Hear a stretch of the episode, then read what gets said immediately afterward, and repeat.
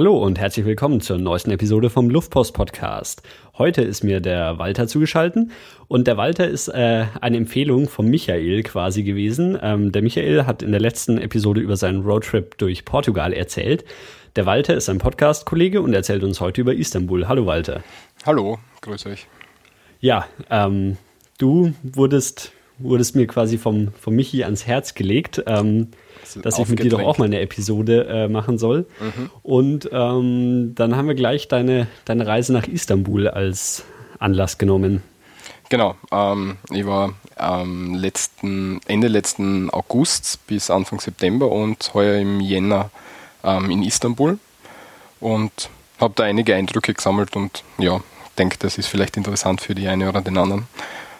Ähm, was hat dich denn so nach Istanbul verschlagen? Einfach so Interesse, Reisekatalog aufgeschlagen und Istanbul gesehen oder gab es irgendwie einen speziellen Grund? Na, es ist schon ein bisschen eine längere Geschichte. Also ich habe früher über die Zeiten hinweg ähm, jedes Mal, wenn ich Bilder über Istanbul gesehen habe und Geschichten über Konstantinopel und so gehört habe, haben wir gedacht, da möchte ich unbedingt einmal hin und bin voriges Jahr 30 geworden und nachdem ich den Kontinent Europa noch nie verlassen gehabt habe, haben wir gedacht, das wäre perfekt zum 30er und habe dann nach Destinationen Ausschau gehalten und dann ist mir irgendwie eingefallen, Istanbul wäre da ja wahrscheinlich am besten, weil die, das ja die einzige Stadt ist, die auf zwei Kontinenten liegt. Ähm, ja, und dann hat sich das so entwickelt, habe dann Anfang des letzten Jahres ähm, den Entschluss gefasst, habe dann ein bisschen Türkisch gelernt, weil ich glaube, dass wenn man in ein fremdes Land fährt, ähm, und die Sprache zumindest ein bisschen kann, die Grund, Grundzüge und so weiter, dass man dann ähm, sich leichter tut. Ähm, habe dann auch Leute kennengelernt und ähm, habe dann eben nicht ganz zu meinem 30er, vier Tage oder fünf Tage später dann tatsächlich die Reise angetreten und dann am nächsten Tag dann auch den Kontinent verlassen, wie geplant. und dann bei, also du, du warst zweimal dann in Istanbul, oder? Ja, genau. Also beim ersten Mal hat es dir so gut gefallen, dass du dann nochmal hin bist. Genau, genau. Und ich werde sicher noch an zwei, dreimal fahren. Also es ist auf jeden Fall eine Stadt, die man gesehen haben muss, finde ich. Ähm, allein ich geschichtlich, was dort alles rumsteht und so. Und das ist einfach eine recht eine gemütliche Stadt. Ähm, wie machen wir es? Sprechen wir über deine aktuelle Reise oder über deine erste Reise oder sprechen wir im Allgemeinen über Istanbul? Ähm, ich würde es eher anhand der ersten Reise machen. Die zweite war im Winter, das war mehr eine kalte Partie. Also es kann auch im, in Istanbul schneien und recht kalt sein. Ähm, ja, da war es mehr kalt und ähm, wenn es kalt ist, erlebt man nicht so viel. Wir dann zwischendurch, wenn wir so durchgehen, ähm, da wieder ein, ein, paar Sachen einstreuen, die dann eben aus der zweiten Reise sind. Aber wenn, wenn wir uns anhand der ersten Reise durchhandeln, würde ich vorschlagen, würde das am besten funktionieren. Okay. Mhm. Ähm, also die erste Reise war im Sommer. Genau. Ende, also Spätsommer. Und mhm. ja, ähm, geflogen bin ich von Wien nach Istanbul am Atatürk Airport. Ähm, in, in, Istanbul gibt es ja zwei Flughäfen. Dann ist in Europa, das ist der Atatürk Airport und der zweite ist im, äh, im asiatischen Teil, Sabiha Gökçen Airport. Ähm, und von Wien werden beide angeflogen ähm, mit der Turkish Airlines ähm, eine super Fluglinie aus meiner Sicht, kann ich nur empfehlen. War bei beiden oder bei allen vier Flügen ähm, total super. Ja, wie gesagt, Wien, Atatürk ähm, auf der europäischen Seite. Wie viel gibt man für so einen Flug ungefähr aus? Ja, ähm, ich habe recht lang mit mir gehadert, ob ich tatsächlich fliege oder nicht. Und umso höher ist das Ticket dann, also mhm. der Ticketpreis geworden. Ähm, ich kann jetzt im Moment um 100 89 Euro fliegen, ähm, habe damals aber, glaube ich, so um die 250 Euro zahlt. Also habe dann ungefähr ähm, 50 bis 60 Euro Wartegebühr bezahlt. Ähm, hm, okay. Ja. Die Einreise ähm, ähm, gestaltet sich recht ähm, ereignislos. Wenn man aus Österreich einreist, dann kann man entweder so ein elektronisches Visum beantragen oder ähm, wenn man landet am Flughafen oder wenn man bei Auto einreist, ähm, zahlt man 15 Euro, die sollte man abgezählt bereit haben und ja, kriegt dann so ein Pickerlins in Reisepass und passt. Für die deutschen Hörerinnen und Hörer wahrscheinlich interessanter, es ist, ähm, ist es visumsfrei bis zu 90 Tagen Aufenthalt. Also da braucht man, soweit ich das mitkriege habe, gar nichts. Ich habe das ein bisschen recherchiert. Okay. Mhm. Äh, hast du jemals in Erwägung gezogen, mit dem Auto irgendwie dahin zu kommen? Ähm, ja, also ich mag nicht mit meinem eigenen Auto fahren. Ich habe dann auch geschaut, Mietwagenpreise, ähm, das ist extrem teuer. Ähm, was ich gern einmal machen würde, also ich, ich stehe irgendwie so auf, auf Städtetrips und Roadtrips. Ich würde gern irgendwie ähm, nach Istanbul fliegen und mit dem Zug zurückfahren, so über Griechenland und, und die ehemaligen jugoslawischen Staaten. Ich glaube, dass das recht interessant wäre. Mit dem Auto habe ich es mir jetzt noch nicht so gedacht. Aber es sollte nicht so wirklich ein Problem sein. Sind, glaube ich, wenn man wirklich ähm, Pause macht, so um die, weiß nicht, 15, 16 Stunden oder so, dann ist man auf jeden Fall in Istanbul. Ja, genau, weil ich das eben von, von vielen türkischen Familien gehört habe, die, die in Deutschland leben, aber das dann quasi, um irgendwie Großeltern zu besuchen oder sowas, einfach mit, mit dem Auto hinfahren. Aber wahrscheinlich ist es auch, wenn man zu mehreren unterwegs ist, ähm, lohnt sich das wahrscheinlich eher. Ja, ich glaube, dass die 180 Euro oder so, die kann ich mit dem Auto nicht reinholen. Also zum einen dauert es länger, der Flug dauert glaube ich zweieinhalb Stunden oder so von Wien weg, mit dem Auto 15, 16 mhm. Stunden. Und ja, natürlich Spritpreise und, und alles Mögliche ist natürlich halt auch teurer und zahlt sich dann, glaube ich, aus der Sicht nicht aus, wenn man wirklich alleinig unterwegs ist. Ja, klar. Ähm, außerdem, will man, außerdem will man in Istanbul, glaube ich, als außer Istanbuler nicht unbedingt Auto fahren, wenn es nicht sein muss. Obwohl es ähm, nicht so schlecht, so schlimm ist, aber es ist tatsächlich ähm, anders als in, in Europa. Naja, außer, außer im europäischen Teil, da ist es ziemlich genauso wie in Europa, oder? naja, wie im restlichen, also wie, wie in Österreich ja. oder Deutschland, da ist es halt gesittet und in, in Istanbul ist halt, werden aus, was nicht, drei Spuren fünf oder so und das musst halt gewohnt sein und du darfst keine Angst haben, keine Angst zeigen, dann passiert nichts. ja, muss man sich halt dran gewöhnen. Hm. Aber als äh, Städtefan warst, hast du dich jetzt wirklich nur auf, auf Istanbul konzentriert und dann nicht irgendwie noch äh, weiter die Türkei erkundet, oder? Ähm, nein, ich war noch nicht woanders. Ähm, ich würde gerne nach Bursa oder Izmir fahren. Die zwei Städte sind von Istanbul mit der Fähre recht einfach zu erreichen. Ähm, das wird sicher bei irgendeiner anderen bei einer anderen Tour passieren und vielleicht tatsächlich auch mit der Mietwagen einmal da durch, durch das, das Land gondeln ein bisschen, weil es hat ja alle möglichen Regionen ist ja extrem heiß im, im Südosten und gemäßigteres Klima im, Süd, im Nordwesten. Also es ist ja alles vertreten irgendwie mhm. und ist sicher interessant. Wie warst du vom Klima her, als du im August äh, in Istanbul warst? Ähm, es war recht warm. Ich würde sagen, so wie bei uns, um die 30, 31 Grad hat es jetzt auch im Moment.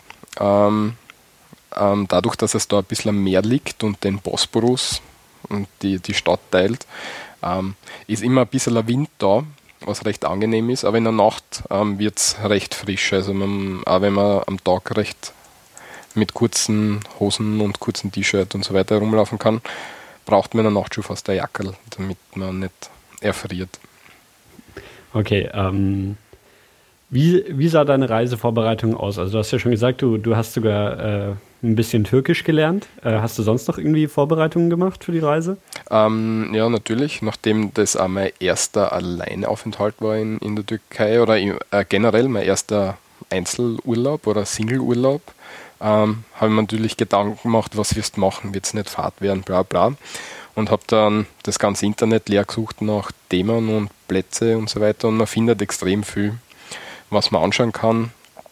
Sehr viele gute ähm, Seiten, die sich eben mit dem beschäftigen, mit Zielen, mit wie das mit dem öffentlichen Verkehr ausschaut und so weiter. Das kann ich alles gerne nachher noch irgendwie in Worte mhm. fassen. Ähm, ich habe das eh alles ein bisschen mir so, so eine Roadmap zusammengeschrieben. Und werden wir sehen, wie wir da durchkommen. Ähm, ja, jedenfalls, welche welche Sehenswürdigkeiten es gibt und so weiter. Und ja, ich habe eine Freundin in, in, der, in Istanbul jetzt mittlerweile. Und ja, da wird ähm, ich finde, es ist immer am besten, wenn man in eine fremde Stadt fährt und man hat dort niemand.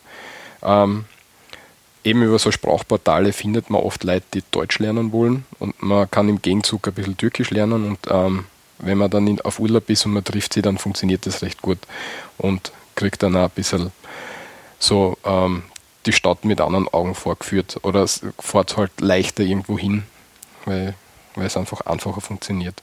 Hm, und das hast du gemacht, also über irgendwie so, so ein Portal jemanden in der Türkei gefunden, der, der quasi Deutsch lernen will. Genau, mehrere Leute. Also ähm, aus Istanbul alleine drei oder vier ähm, und aus der ganzen Türkei so fünf oder sechs. Und ich habe tatsächlich ähm, eine Türkin, die in Ankara wohnt, mit der ich ständig ähm, äh, ähm, so, so ähm, Lernsessions mache. Ähm, einen Sonntag machen wir Türkisch, einen Sonntag machen wir Deutsch und äh, so profitiert jeder vom anderen. Und ja, also das ist, glaube ich, ein guter Weg. Ansonsten, glaube ich, kann man noch Couchsurfing und so empfehlen, da die, die Webseiten.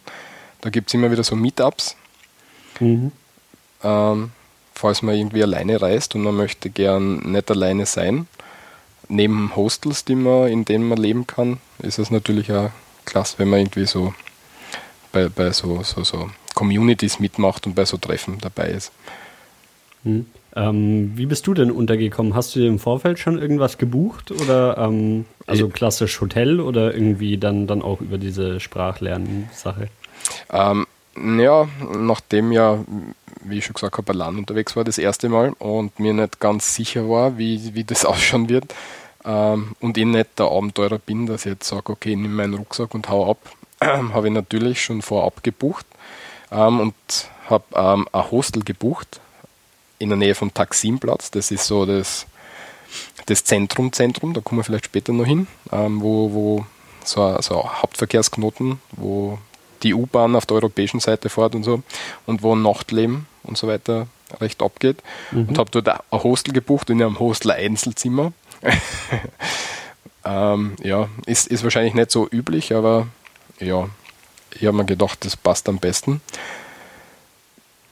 Das Hostel an und für sich war, mh, hm, weiß nicht, ich bin jetzt nicht so ein Hostel-Fan, muss ich ganz ehrlich sagen, aber es war okay. Die Nacht hat, glaube ich, 50 Euro gekostet für Einzelzimmer mhm. mit eigenem Bad und WC und so weiter. Ähm, es war okay, es war jetzt nicht der Überbringer. Bei, der, bei, meinem, bei meiner zweiten Reise habe ich dann nicht im, in dem, dem Furtgeh oder, oder Superviertel gewohnt, sondern am, im Stadtteil, wo die alten Gebäude sind. Das ist Sultan Ahmed. Das ist ähm, auf der, wenn man sich das, ähm, wie, wie soll ich das erklären? Also, wenn wir uns Istanbul anschauen, dann wird das einmal in der Mitte geteilt durch den Bosporus. Mhm. Und wenn man den wenn man auf den Bosporus auf ähm, Istanbul hinschaut, dann sieht man links eine Bucht, das ist das Goldene Horn. Und das Goldene Horn trennt ähm, den alten Teil, das ist Sultan Ahmed, wo ähm, der alte Teil von Konstantinopel und so weiter liegt, von dem neueren Teil, wo der Taksimplatz ist, wo die große Einkaufsstraße Istiklal, Chadesi ist. Ähm, dieses Gebiet heißt Beolu und Galata, heißen die, die Bezirke dort. Ähm, und ich habe da dann eben in dem Alt, alten Viertel gewohnt ähm, beim zweiten Mal und das war um einiges ruhiger. Ähm, das Hotel war angenehmer. Das war dann wirklich ein Hotel. Das war wirklich besser. Okay, also die, also erstmal ist Istanbul eben so äh, Ost-West geteilt in den europäischen Teil und den äh, asiatischen Teil und der europäische Teil ist dann durch dieses goldene Horn eben nochmal in in quasi den, den neueren und den, den Altstadtteil so, so ein bisschen aufgeteilt, oder? Ja, genau, so könnte man sagen am einfachsten. Okay. Und ähm, jetzt bei, bei deiner Reise, also bei deinem ersten Besuch in Istanbul, warst du dann in dem moderneren Teil. Genau. Genau. Taksim ist dort neben die Gegend, Beolu, das ist so das Fortgehviertel und das ähm, Szeneviertel unter Anführungszeichen.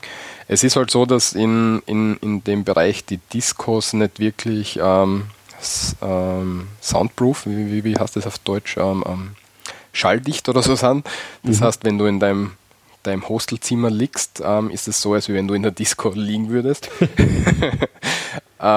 Was man natürlich, was, immer, was man vorher natürlich überhaupt nicht klar war. Und ähm, ich kann jedem nur empfehlen, auf Reisen, vor allem in Hostels, in Mehrbettzimmern und so weiter, Europacks mitzunehmen. Am besten die großen, dicken. Mit denen funktioniert das dann recht gut. ähm, na gut, also dann, dann mal deine Reise von vorne. Du bist am, am Atatürk Airport gelandet. Genau. bin dann tatsächlich abgeholt worden und dann zum Hostel gebracht worden. Mhm. Ähm, ja, habe dann eingecheckt und habe dann den ersten Abend damit verbracht, dass ich mich mit an, dort in der Gegend orientiert habe ein bisschen und ähm, dann auch herumgefahren bin. Ähm, was, was ich m, gleich am Anfang sagen kann, das war das erste Mal, dass ich in so einer Riesenstadt war und ich war ähm, wirklich erschlagen von, von der Größe. Ähm, auch am Tag sieht man schon, dass die Stadt riesengroß ist. Wenn man vom, vom Flughafen in die Stadt reinfährt, dann fährt man so ein bisschen ähm, auf so eine Anhöhe und sieht dann so ein bisschen runter auf die Stadt und mh, mm, es, ist, es ist schon extrem groß. Es sind rund 15 bis 20 Millionen Leute in, in der Stadt. Mhm. Ja, so groß ist nicht einmal New York und ja, war eben das erste Mal war ein bisschen erschlagen. ähm, hat sie dann aber nach, der, nach dem ersten Abend dann gelegt. Mhm.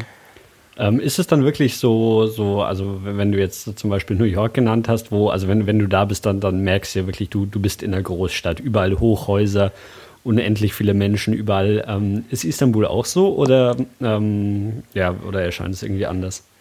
Ähm, viele Menschen auf jeden Fall. Hm, vor allem, wenn man so in den Touristenzentren und, und, und ähm, auf den großen Straßen und, und Einkaufsstraßen und so weiter ist.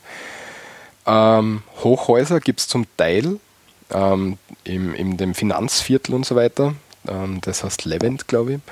Ähm, dort gibt es auf jeden Fall Hochhäuser, ansonsten eben ziemlich dicht bebaut. Ähm, es, es, wenn man das erste Mal so durchfährt, glaubt man nicht, dass da irgendwie Grünflächen gibt, was sich dann aber bei näherer Betrachtung an, aus, ähm, anders ausstellt. Es gibt recht viel Parks und so weiter, die ja sehr angenehm sind. Ähm, aber es ist recht, recht dicht bebaut, jetzt nicht wirklich hohe Häuser, aber halt so Mehrparteienhäuser, wie man es mhm. überall kennt. Ähm, ja, der europäische Teil mh, mm, ist ja interessant. Da ist mehr das Geschäftsviertel und das alte, ähm, also sind die Geschäftsviertel und die, die, die, die alten Teile und, bis, und die Sehenswürdigkeiten und so weiter. Das sind die großen Teile. Und auf der asiatischen Seite ist mehr ähm, sind mehr die Wohnviertel, wo mehr gewohnt wird. Aber dort kann man auch genauso fortgehen und Sachen ähm, sehen. Und das ist auch sehr interessant an Istanbul, dass du einfach quer über die Stadt verschiedene Zentren hast. Also du hast jetzt nicht ein Riesenzentrum, wie du das vielleicht in, mhm. in anderen Städten gewohnt bist, wo dann wirklich alles zusammenkommt, sondern du hast quer verteilt über die Stadt ähm, verschiedene Zentren und jedes Zentrum steht für irgendwie was anderes in, im einen sind die reichen Leute, im anderen ähm, sind mehr so alternative Leute. Und es verteilt sich halt so über die Stadt und das macht auch irgendwie den Charme aus. Es gibt für alle irgendwie was. Okay. Mhm. Ähm, also hat sich als erstes deine Erkundung mal so auf den, auf den ähm, europäischen Teil beschränkt oder bist du auch gleich schon nach, nach Asien rüber? Na, am ersten Tag, da bin ich ähm, am Nachmittag erst angekommen war, war dann nur Essen und dann sind wir ähm, den europäischen Teil ähm, abgefahren. Hat sich dann auf das eher beschränkt. Ähm, vor allem dadurch, also, was dass. heißt abgefahren? Wie, wie bist du denn abgefahren? Mm, Öffentliche Verkehrsmittel? Nein, mit dem Auto. Also, wie gesagt, okay. ich bin ja abgeholt worden und bin dann mm, mit meiner Begleitung da quer. Also, sie hat ein Auto gehabt und wir sind dann eben spazieren gefahren. Ähm, ja, das okay. hat eben gut funktioniert, weil öffentliche Verkehrsmittel ist so eine Sache. Ähm, untertags, wenn du mit Bussen und so weiter fährst, funktioniert es recht gut, aber wenn du am Abend, das war beim zweiten Aufenthalt, ähm, wenn du da mit, auf den Bus wartest, der sollte in fünf Minuten kommen, dann wartest zehn Minuten und das ist weit und breit kein Bus und du kannst halt nicht sicher sein, ob er dann kommt oder nicht. Deswegen ist es da in der Nacht auf jeden Fall praktischer mit dem Auto. Mhm. Aber der Verkehr, muss man dazu sagen, ist halt auch ein Wahnsinn, was ähm, in Istanbul abgeht.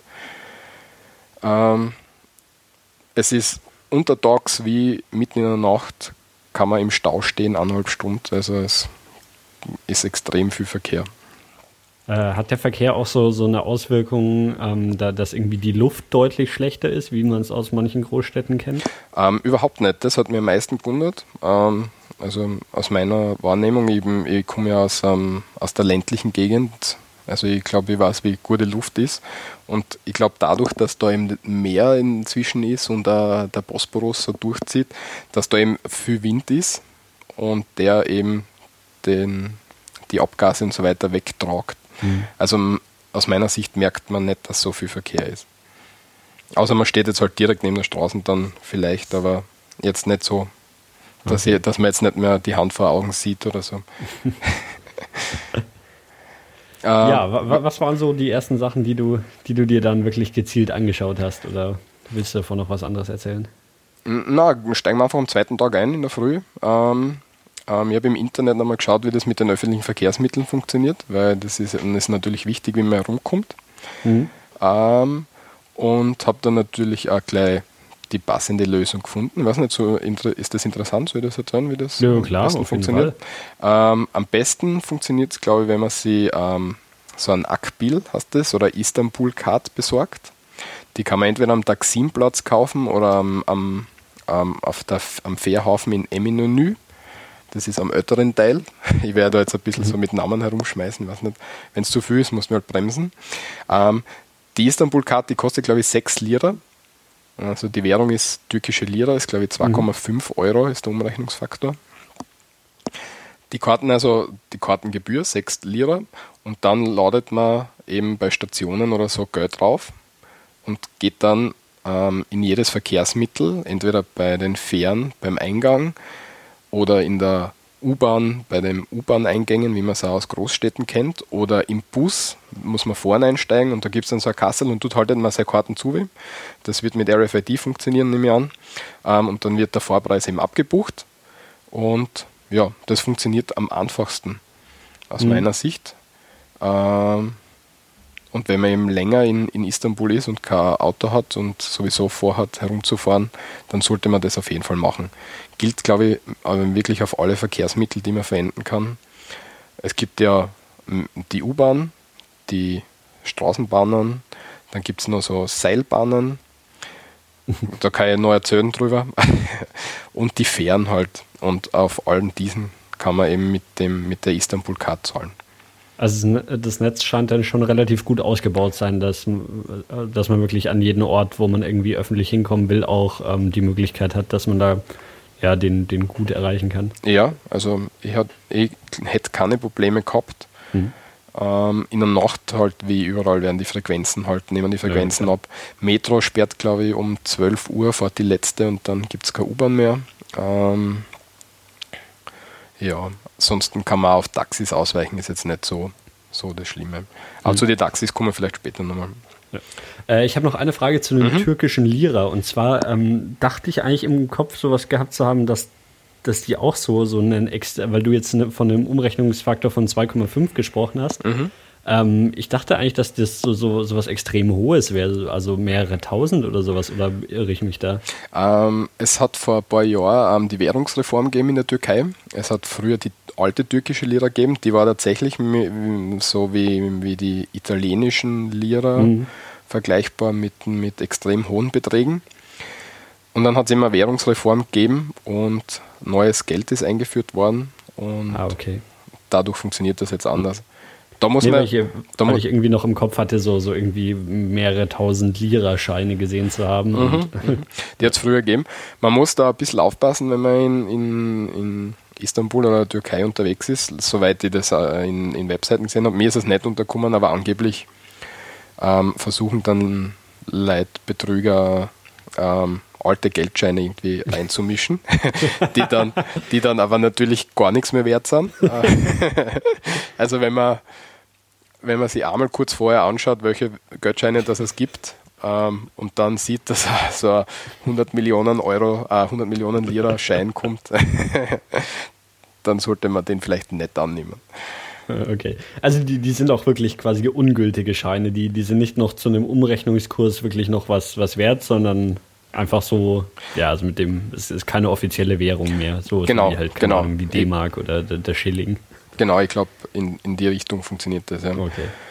Und wenn sie umrechen, umrechenbar wären oder umtauschbar wären, wären sie halt genau gar nichts mehr wert. Mhm. Also, es, okay. ja. also da auf jeden Fall aufpassen. Mir ist es nicht unterkommen, aber sagen wir es dazu, ist am besten. Gut, wo, wo bist du dann, dann öffentlich hingefahren? Ähm, dann noch nirgends.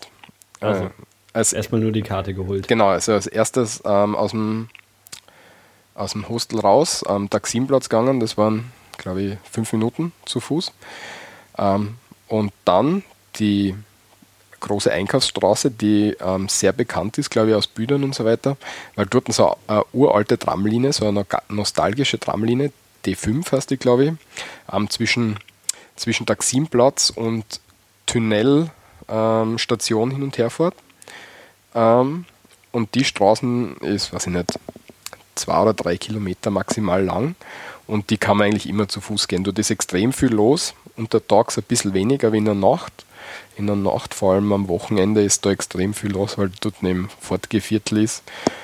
Ähm, da sind viele ähm, Geschäfte und äh, ein oder zwei Einkaufszentren, kleinere sind dort.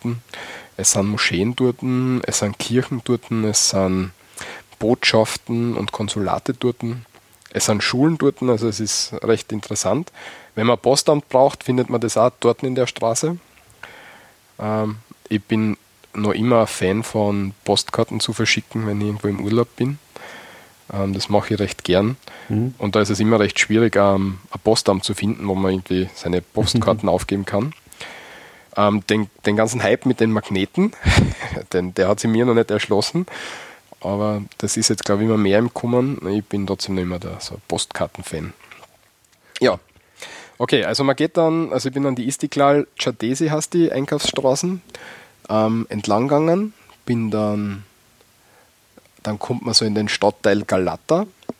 Der ist vielleicht am bekanntesten von dem Galata-Turm, wenn man von, vom Meer aus Richtung europäisches, europäischen Teil schaut, dann sieht man so einen 98, er ist glaube ich 98 Meter hohen Turm rausragen aus, aus den Häusern und das ist der Galata-Turm. Ähm, den habe ich mir als erstes angeschaut. Ähm, da gibt es eine interessante Sorge dazu, wenn man da zusammen mit einer Frau oder einem Mann raufgeht, dann soll man angeblich den oder diejenige dann heiraten. Ähm, also aufpassen, mit wem man da raufgeht.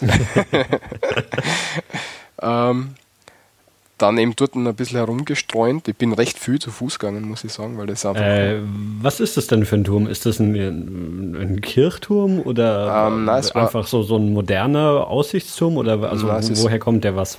Das ist ein uralter Turm, ähm, ist schon zu, zu, Seit, ähm, zu Zeiten wie ähm, Konstantinopel ähm, übernommen worden ist von Mehmed II. Ähm, zu der Zeit ist er schon mal zerstört und wieder aufgebaut worden und der war eben so ein Turm, ähm, mit dem man dort die Gegend anschauen hat können und, und überblicken hat können. Ähm, so mehr so ein wie soll ich sagen, Wachturm ist über ist Wachturm wäre wird dem nicht gerecht werden, aber eben so so in die Richtung. Ich, ich habe gerade die Google-Bildersuche angeschmissen. Also Mhm. das sieht so, so schon so ein bisschen aus wie so ein Burgturm oder sowas. Genau, aber er steht dort Dass ein- keine Burg außenrum ist. Mhm, Also er steht schon recht alleine dort ähm, und hat eben damals dazu gedient, die, Mhm. die, die Stadt zu überblicken. Ähm, ja. Ähm, auf jeden Fall interessant. Wenn man raufgeht, hat man ein recht gutes Panorama rundherum, kostet aber was und man muss sich darauf einstellen, dass man extrem lang ansteht, weil dort natürlich irgendwie jeder rauf will. Ähm, man sollte um, vielleicht schwindelfrei sein, weil man doch recht hoch oben und exponiert ist. Ähm, ja, aber es geht auf jeden Fall. Aber auf jeden Fall extrem lange Wartezeiten. Ähm, Wenn es heiß ist, dann ist das sehr anstrengend, glaube ich. ähm, ja. Sollte man vielleicht gesehen haben. Mhm. Mhm. Gut, ähm, dann geht man, das ist alles, ähm, wo, wo jetzt, also das, was ich jetzt erzählt habe, das ist alles so ein bisschen auf einer Anhöhe oben. Das sind, also nicht, ich müsste lügen, so 200 Meter hoch oder so. Ähm, und da geht man dann eben ähm, in dem Stadtteil Galata hinunter und den, den einen europäischen Teil verbindet mit dem anderen europäischen Teil, den, mit den alten Städten ähm, unten zwei Brücken und die eine, die bekannteste, ist die Galata-Brücke. Ähm, die kennt man vielleicht aus Fotos, wenn man, wenn man sich für die Stadt interessiert.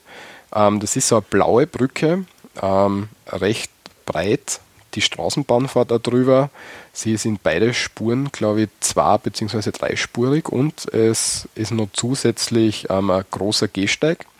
Und auf dem Gehsteig ist sehr interessant, sind extrem viele Fischer, die einfach dort stehen und fischen. Ähm, von, von, der Brücke aus? Genau, von der Brücke hinunter. Ähm, und was noch ein sehr interessantes Merkmal von der Brücke ist, dass sie ähm, zweistöckig ist. Ähm, im, am oberen Stock ist eben die Fahrbahn und so weiter und am unteren Stock ähm, sind Restaurants. Und da gibt es eben Fischrestaurants und alles Mögliche. Ähm, sind dadurch, dass die Touristen halt dorthin kommen, ein bisschen teurer. Ähm, ich muss sagen, ich habe noch, hab noch nie dort gegessen. Ich bin nur dort hier und da gesessen, habe was getrunken. Beim, beim Trinken ist es jetzt nicht, weiß ich nicht, nicht mhm. übermäßig teuer. Von, von den Preisen beim Essen habe ich mir nur sagen lassen, dass es teurer ist. Und nachdem dort ja Schifffahrt betrieben wird, ist die Brücke in der Mitte, ähm, in der Mitte ist ein Loch. Das heißt, wenn man vom einen Teil unteren Stock auf den anderen Teil unteren Stock gehen will, muss man zuerst hinaufgehen über die Fahrbahn und dann wieder hinunter. Ah, okay. Mhm. Damit dort eben die, die Fährschiffe durchfahren können. Ins Goldene Horn hinauf. Ähm, wenn man auf der Galata-Brücke steht, dann sieht man schon ähm, einige Moscheen, ähm, und ganz prominente Top-Cup-Hyperlast. Ähm, und die büht mal ein, man kann vielleicht die Minarette von der Hagia Sophia sehen. Ähm, kann ich da aber jetzt gerade gar nicht sagen, müssen die selber schauen. Mhm. Okay. ja, also man sieht da schon, wie, wie, wie, wie eben der große alte Sultanspalast ähm, über der Stadt ähm, drö, ähm, thront, thront so. Ähm, aber man sieht ihn dann erst besser vom Meer aus, aber da kommen wir dann erst später hin. Auf jeden Fall, man sieht das alles und wenn man dort drüber geht, ist man dann in Eminönü.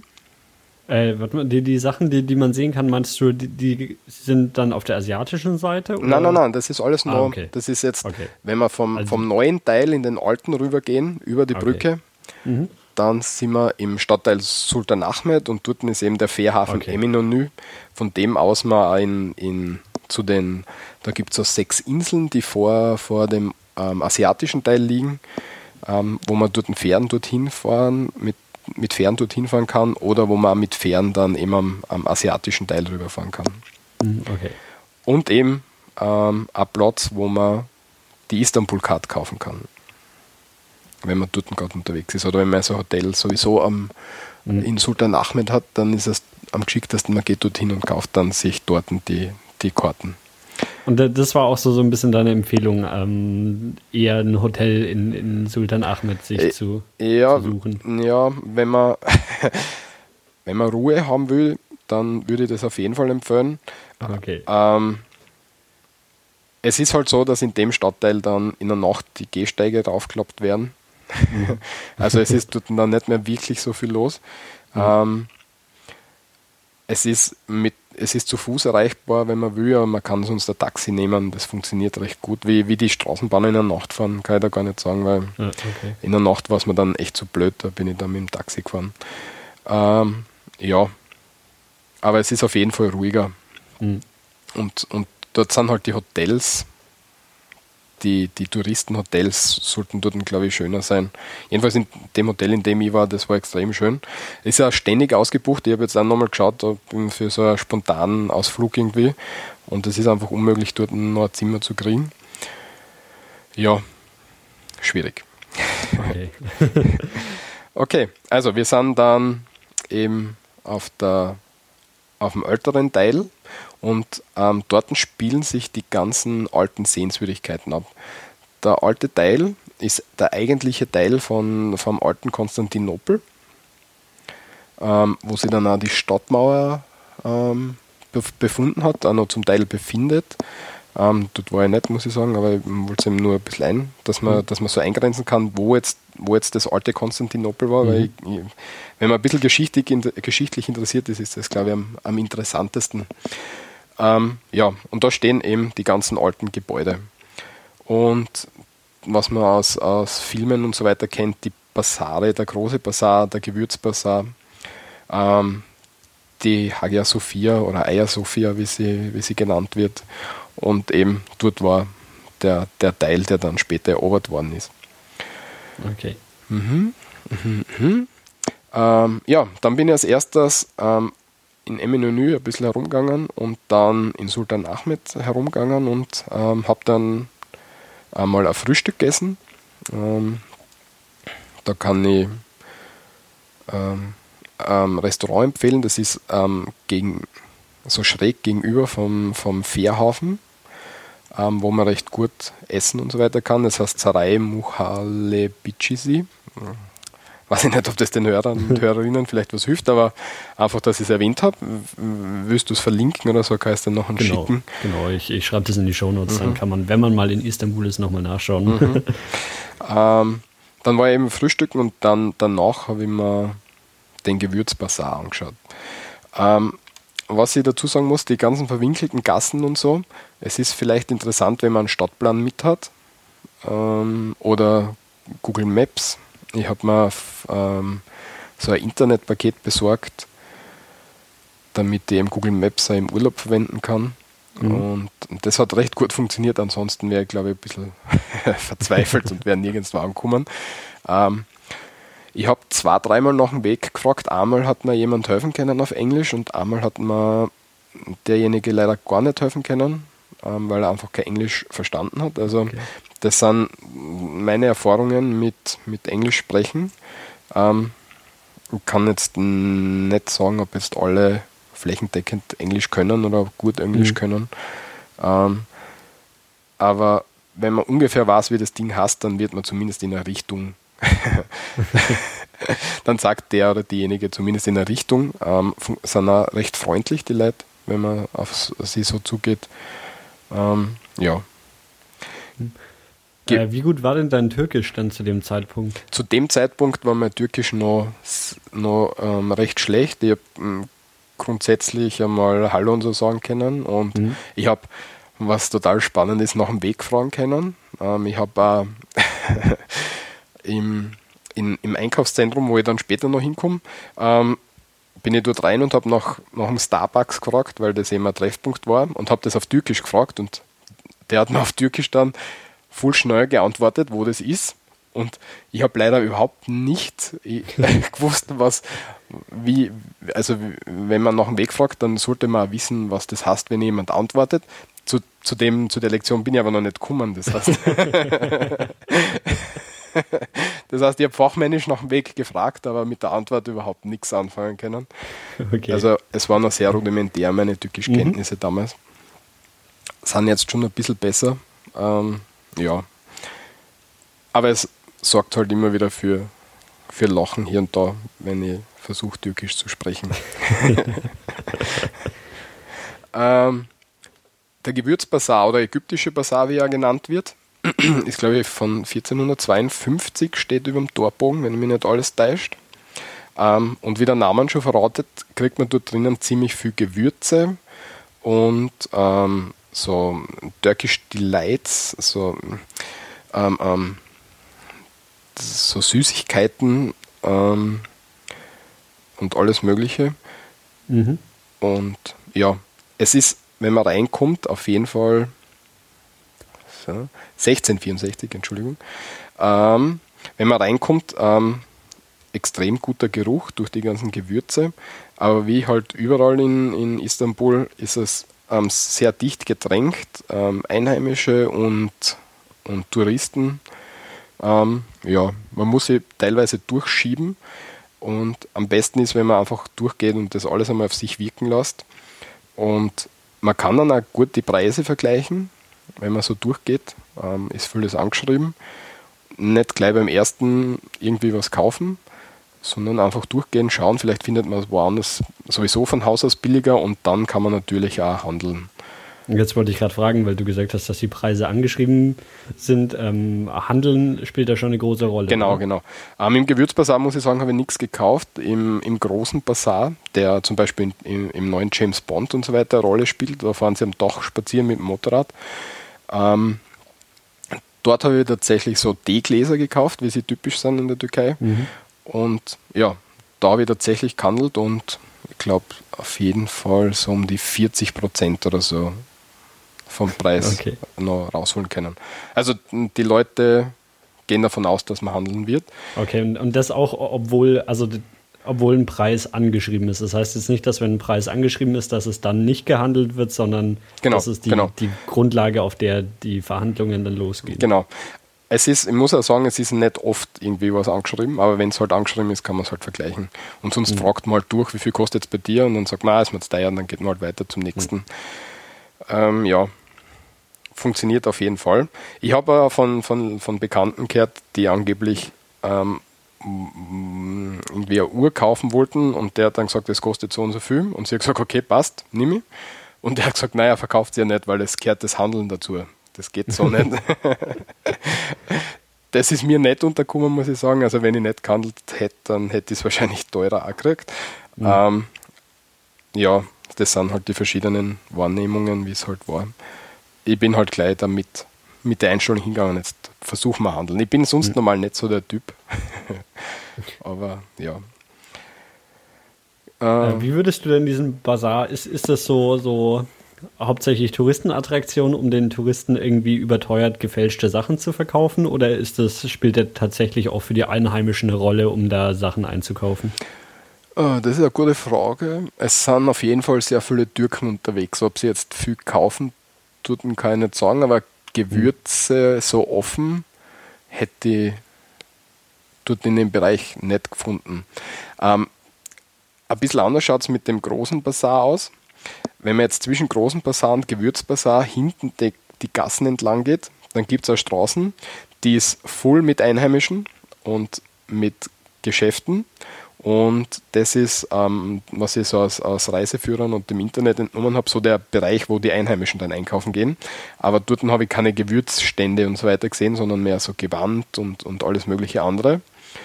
Ähm, also würde ich sagen, beim großen Basar ist es vielleicht anders, wobei äh, äh, von, von meiner Bekannten oder meiner Freundin aus, aus, aus Istanbul weiß, dass die Mutter auf jeden Fall sich sehr gut im großen Bazar auskennt und dort einkaufen geht. Also es ist halt so gemischt, nehme ich mhm. an.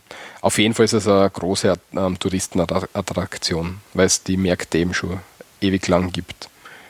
Okay, aber wenn man da wirklich einkaufen will, dann muss man sich auch irgendwie gut auskennen, weil das so groß ist und so viele genau, kleine Gassen und so, dass man sich da irgendwie sonst gar nicht zurechtfindet. Genau, ja, im, im, ägyptischen Bazar geht's. Das ist, glaube ich, so ähm, T-förmig ähm, angelegt, die Gänge.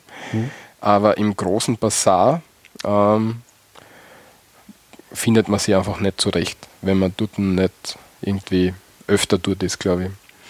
Ähm, früher waren, ja, ziehen wir einen großen Bazar vor, wenn wir gerade dabei sind. Früher mhm. war es so, dass der große Bazar, ähm, der ist ja in so, so Straßen unterteilt, dass die verschiedenen Straßen ähm, verschiedene Waren angeboten haben. Das ist jetzt ein bisschen aufgelockert. Ähm, und, aber man, man, sieht trotzdem, wenn man so, so verschiedene Viertel und Anführungszeichen im großen Bazar abgeht, dass in dem anderen gibt es Taschen und so weiter, im anderen gibt es Kleidung, dann gibt es das Teppichviertel, dann gibt es das Riesenschmuckviertel. Ähm, Schmuck, vor allem Gold, spielt ja ähm, relativ große Rolle. Soweit ich weiß, wird, wenn jemand heiratet in der Türkei, immer Gold geschenkt. Ähm, also von dem her gibt es da recht große Geschäfte. Ähm, und dann gibt es auch noch Antiquitätenbereich. Ähm, Aber es ist halt für, für den, den, den Auswärtigen sehr, sehr schwer, sie dort zurechtzufinden. Mhm. Was interessant ist, ähm, was ich gehört habe, ähm, dass die Wechselstuben im Bazar, im großen Bazar, ähm, die besten Kurse anbieten sollten. Ähm, was unüblich ist aus meiner Sicht. Aber das habe ich von mehreren Seiten und auch im Internet schon gelesen. Ich habe jetzt immer außerhalb vom Bazar mein Geld gewechselt, ähm, auf der Istiklal. Da habe ich so eine Wechselstumm gefunden, die keine Kommission verrechnet hat und zu der bin ich dann immer gegangen, weil sie auch einen recht guten Kurs gehabt hat. Ja, neben, anschließend neben dem großen Bazar gibt es dann noch den Bücherbazar, ähm, wo man eben Bücher kaufen kann. Zum Teil neue Bücher und zum Teil auch gebrauchte Bücher. Also wenn man irgendwie an der Sprache irgendwie interessiert ist oder so, kann man sie dort mit Büchern ähm, vielleicht eindecken oder so. Ähm, es gibt da teilweise englische Bücher, es gibt auch teilweise deutsche Bücher, was mich sehr gewundert hat, vor allem alte, ähm, gebrauchte Bücher. Ja, ist recht interessant, war für mich, mhm. nachdem ich die Sprache lerne, auf jeden Fall ja, ähm, interessant, dorthin zu kommen. Muss aber sagen, dort habe ich kein Buch gekauft. Ich habe dann in so einem riesen Buchgeschäft auf der asiatischen Seite dann Bücher gekauft. Okay. Mhm. Also und die, diese, diese beiden Basare, also der, der große und der Gewürzbasar, die sind beide in diesem alten europäischen Teil. Genau, oder? genau, ja. Mhm. Mhm. Und ähm, die sind aber ähm, räumlich ähm, recht weit voneinander entfernt. Also ähm, sie sind nicht angrenzend, sie sind jetzt nicht ewig weit entfernt, aber sie sind doch entfernt. Ähm, wobei der Bücherbasar direkt anschließt an den, an den großen Basar. Okay. Mhm. Okay. Was haben wir noch gesehen? Ähm, wenn man dann im alten europäischen Teil ähm, herumgeht, ist unter dem, dem großen Sultanspalast, der Topkapi heißt, ähm, geschrieben ist es Topkapi, aber das I am Schluss ist, a, ist kein wirkliches I, sondern das ist ein I ohne Punkt und der I ohne Punkt ist im Türkischen das Ö und deswegen heißt es Topkapi. Ähm, und unter, der, unter dem ähm, am Palast gibt es einen, einen Park, der Gülhane Park heißt. Ähm, wenn man dort reingeht, ähm, entflieht man ein bisschen der hektischen Touristengegend und kann dort herumsitzen, kann äh, den klassischen Schwarztee trinken, Chai, wie er genannt wird, ähm, und kann dort ein bisschen sitzen und die Seele baumeln lassen. Hab dort auch mit einem, mit einem Türken gesprochen, der mich dann gleich auf einen Tee eingeladen hat und so weiter war recht interessant. Dann haben wir uns ein bisschen unterhalten und sind dann wieder getrennte Wege gegangen. Ähm, ja, recht interessante und, und, und netter, mhm. netter Bereich. Äh, warst du in dem Sultanspalast auch? Ja, war ich natürlich auch. Ähm, neben dem Sultanspalast ist auch das Archäologische Museum, das ist dort also ein bisschen zusammengefasst. Der Sultanspalast ist auch ein, ein Museum mittlerweile. Ähm, was wollen wir zuerst machen? Es ist räumlich. das darfst du dir aussuchen. Ich okay. weiß noch nicht, was uns erwartet. okay. Ähm, also mir hat besser, muss ich sagen, das Archäologische Museum gefallen. Mhm. Es ist erstens ähm, riesig groß. Es sind zwei Gebäude, das das, zwei oder drei Gebäude, das das umfasst. Ähm, es gibt dann nur im Freien draußen ähm, ein paar Exponate und so weiter. Ähm, es gibt so ähm, Führungsgeräte, also man, man, geht nicht mit einem Führer herum, sondern es so, so Audiogeräte in allen möglichen mhm. Sprachen, die man eben mitnehmen kann und dann eben die Nummer eintippt, bei der man gerade steht und dann wird eben erzählt, worum es da geht. Man sieht dort Sarkophage und alles mögliche archäologische. Ähm, man sollte auf jeden Fall, jeden Fall viel Zeit mitnehmen, wenn man sich das anschaut. Und wie auch überall anders kann man dort im Innenhof ähm, sitzen und die Ruhe genießen, einen Tee trinken. Ähm, ja, also das Archäologische Museum kann ich empfehlen. Mhm. Mhm. Den Sultanspalast dann eher weniger, oder wie? Ja, Sultanspalast, da sind also man muss auf jeden Fall reingehen, weil man hat eine extrem gute Aussicht aufs Marmara-Meer runter. Also das, der, mhm. der Teil vom Mittelmeer, der dort ankommt, der heißt Marmara-Meer. Ähm, aber was ich noch gar nicht erzählt habe, das möchte ich vielleicht noch kurz einwerfen. Ja. Es gibt auch so eine, so eine, eine, eine Museumskarte, die kostet glaube ich 85 Lira. Und da kann man die ganzen Museen, die ich jetzt da nacheinander erzählen werde, ähm, oder so ziemlich alle Museen, ähm, besuchen. Der ist drei Tage gültig ab dem ersten Besuch von, von einem Museum. Und wenn man jetzt sagt, die ersten drei Tage verbringt man sowieso mit Sightseeing, dann zahlt sich das auf jeden Fall aus, weil man zahlt, weiß nicht, beim Ägypt, also beim, beim Archäologischen Museum 25 Lira und beim Palast zahlt man, glaube ich, 25 Lira. Im Palast gibt es dann noch den Harem, den alten. Da zahlt man auch nochmal extra Eintritt. Für die Hagia Sophia zahlt man extra Eintritt und so weiter. Also es zahlt sich auf jeden Fall aus, wenn man sich mhm, den Pass besorgt. Okay. Ähm, ich bin ja leider zu spät drauf gekommen, ich habe alles extra bezahlt. ähm, ja, ist aber auch gegangen. Es ist jetzt nicht so, so teuer. Mhm. Ähm, ja, der Sultanspalast Ähm, da ist ein, ein, großer Vorhof, wenn man hineinkommt. Vom Archäologischen Museum geht man hinauf. Dann ist so ein, so ein großer Hof. Und ich bin dann schnurstracks zum Eingang hingegangen und wollte reingehen. Und dann haben alle gesagt, wo mein Karten ist. Und ähm, ich habe total übersehen, dass mitten in dem Hof ähm, der Kartenschalter ist. Der ist aus meiner Sicht schlecht, schlecht gekennzeichnet. Und dann haben sie mir wieder zurückgeschickt und dann müssen sie erst da Karten kaufen gehen. Ähm, dort auch wieder ewig zum Anstehen, weil so viele Touristen unterwegs sind. Ähm, ja. Was aber recht gut ist, dadurch, dass so viele Touristen sind, fällt man nicht auf, wenn man einfach neben einer Reisegruppe mitgeht, die zum Beispiel mhm. eine Führung auf Englisch macht und man zufällig immer in der Nähe ist von denen und dann so ein bisschen die Geschichte mitkriegt, wenn man sich nicht eh selber vorher informiert mhm. hat darüber. Ähm, das ist der große Vorteil von, von so Menschenmassen, würde ich sagen. Ähm, ansonsten gibt es dann Führungen in allen möglichen Sprachen. Ja, der Sultanspalast ist eben ähm, erst nach der Eroberung von, von Konstantinopel erbaut worden, von Mehmed II. Die Eroberung war um, um, im Jahr 1453, am 29. Mai genau. Ähm, ist ähm, riesig groß. Ähm, zur Blütezeit ähm, haben dort ungefähr 5000 Bewohner in dem Palast gewohnt. Also es war so eine eigene Stadt.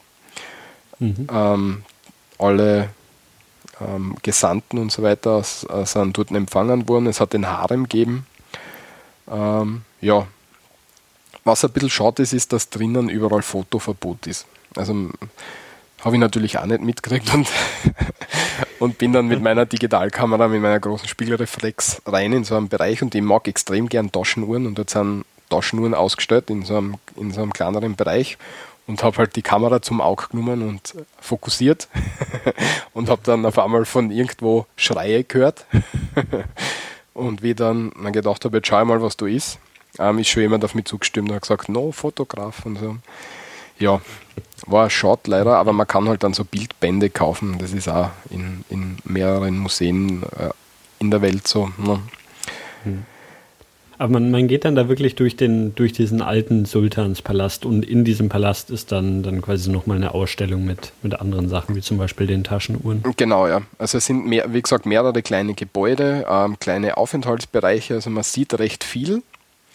Ähm, aber ich würde es wahrscheinlich nicht ohne Führung empfehlen. Also ich bin ohne Führung rein und habe mich dann zu so teilweise so einer Gruppe angeschlossen, unter Anführungszeichen, inkognito. Ähm, man kriegt halt viel mehr mit, wenn jemandem irgendwer was erzählt. Ansonsten geht man halt durch und schaut sich Gebäude an. Ähm, ja. Ist, ist eben die Frage, ob man das will. Ähm, mhm. Ich würde ich würd da auf jeden Fall so eine Führung empfehlen. Ich muss sagen, im Harem war ich nett.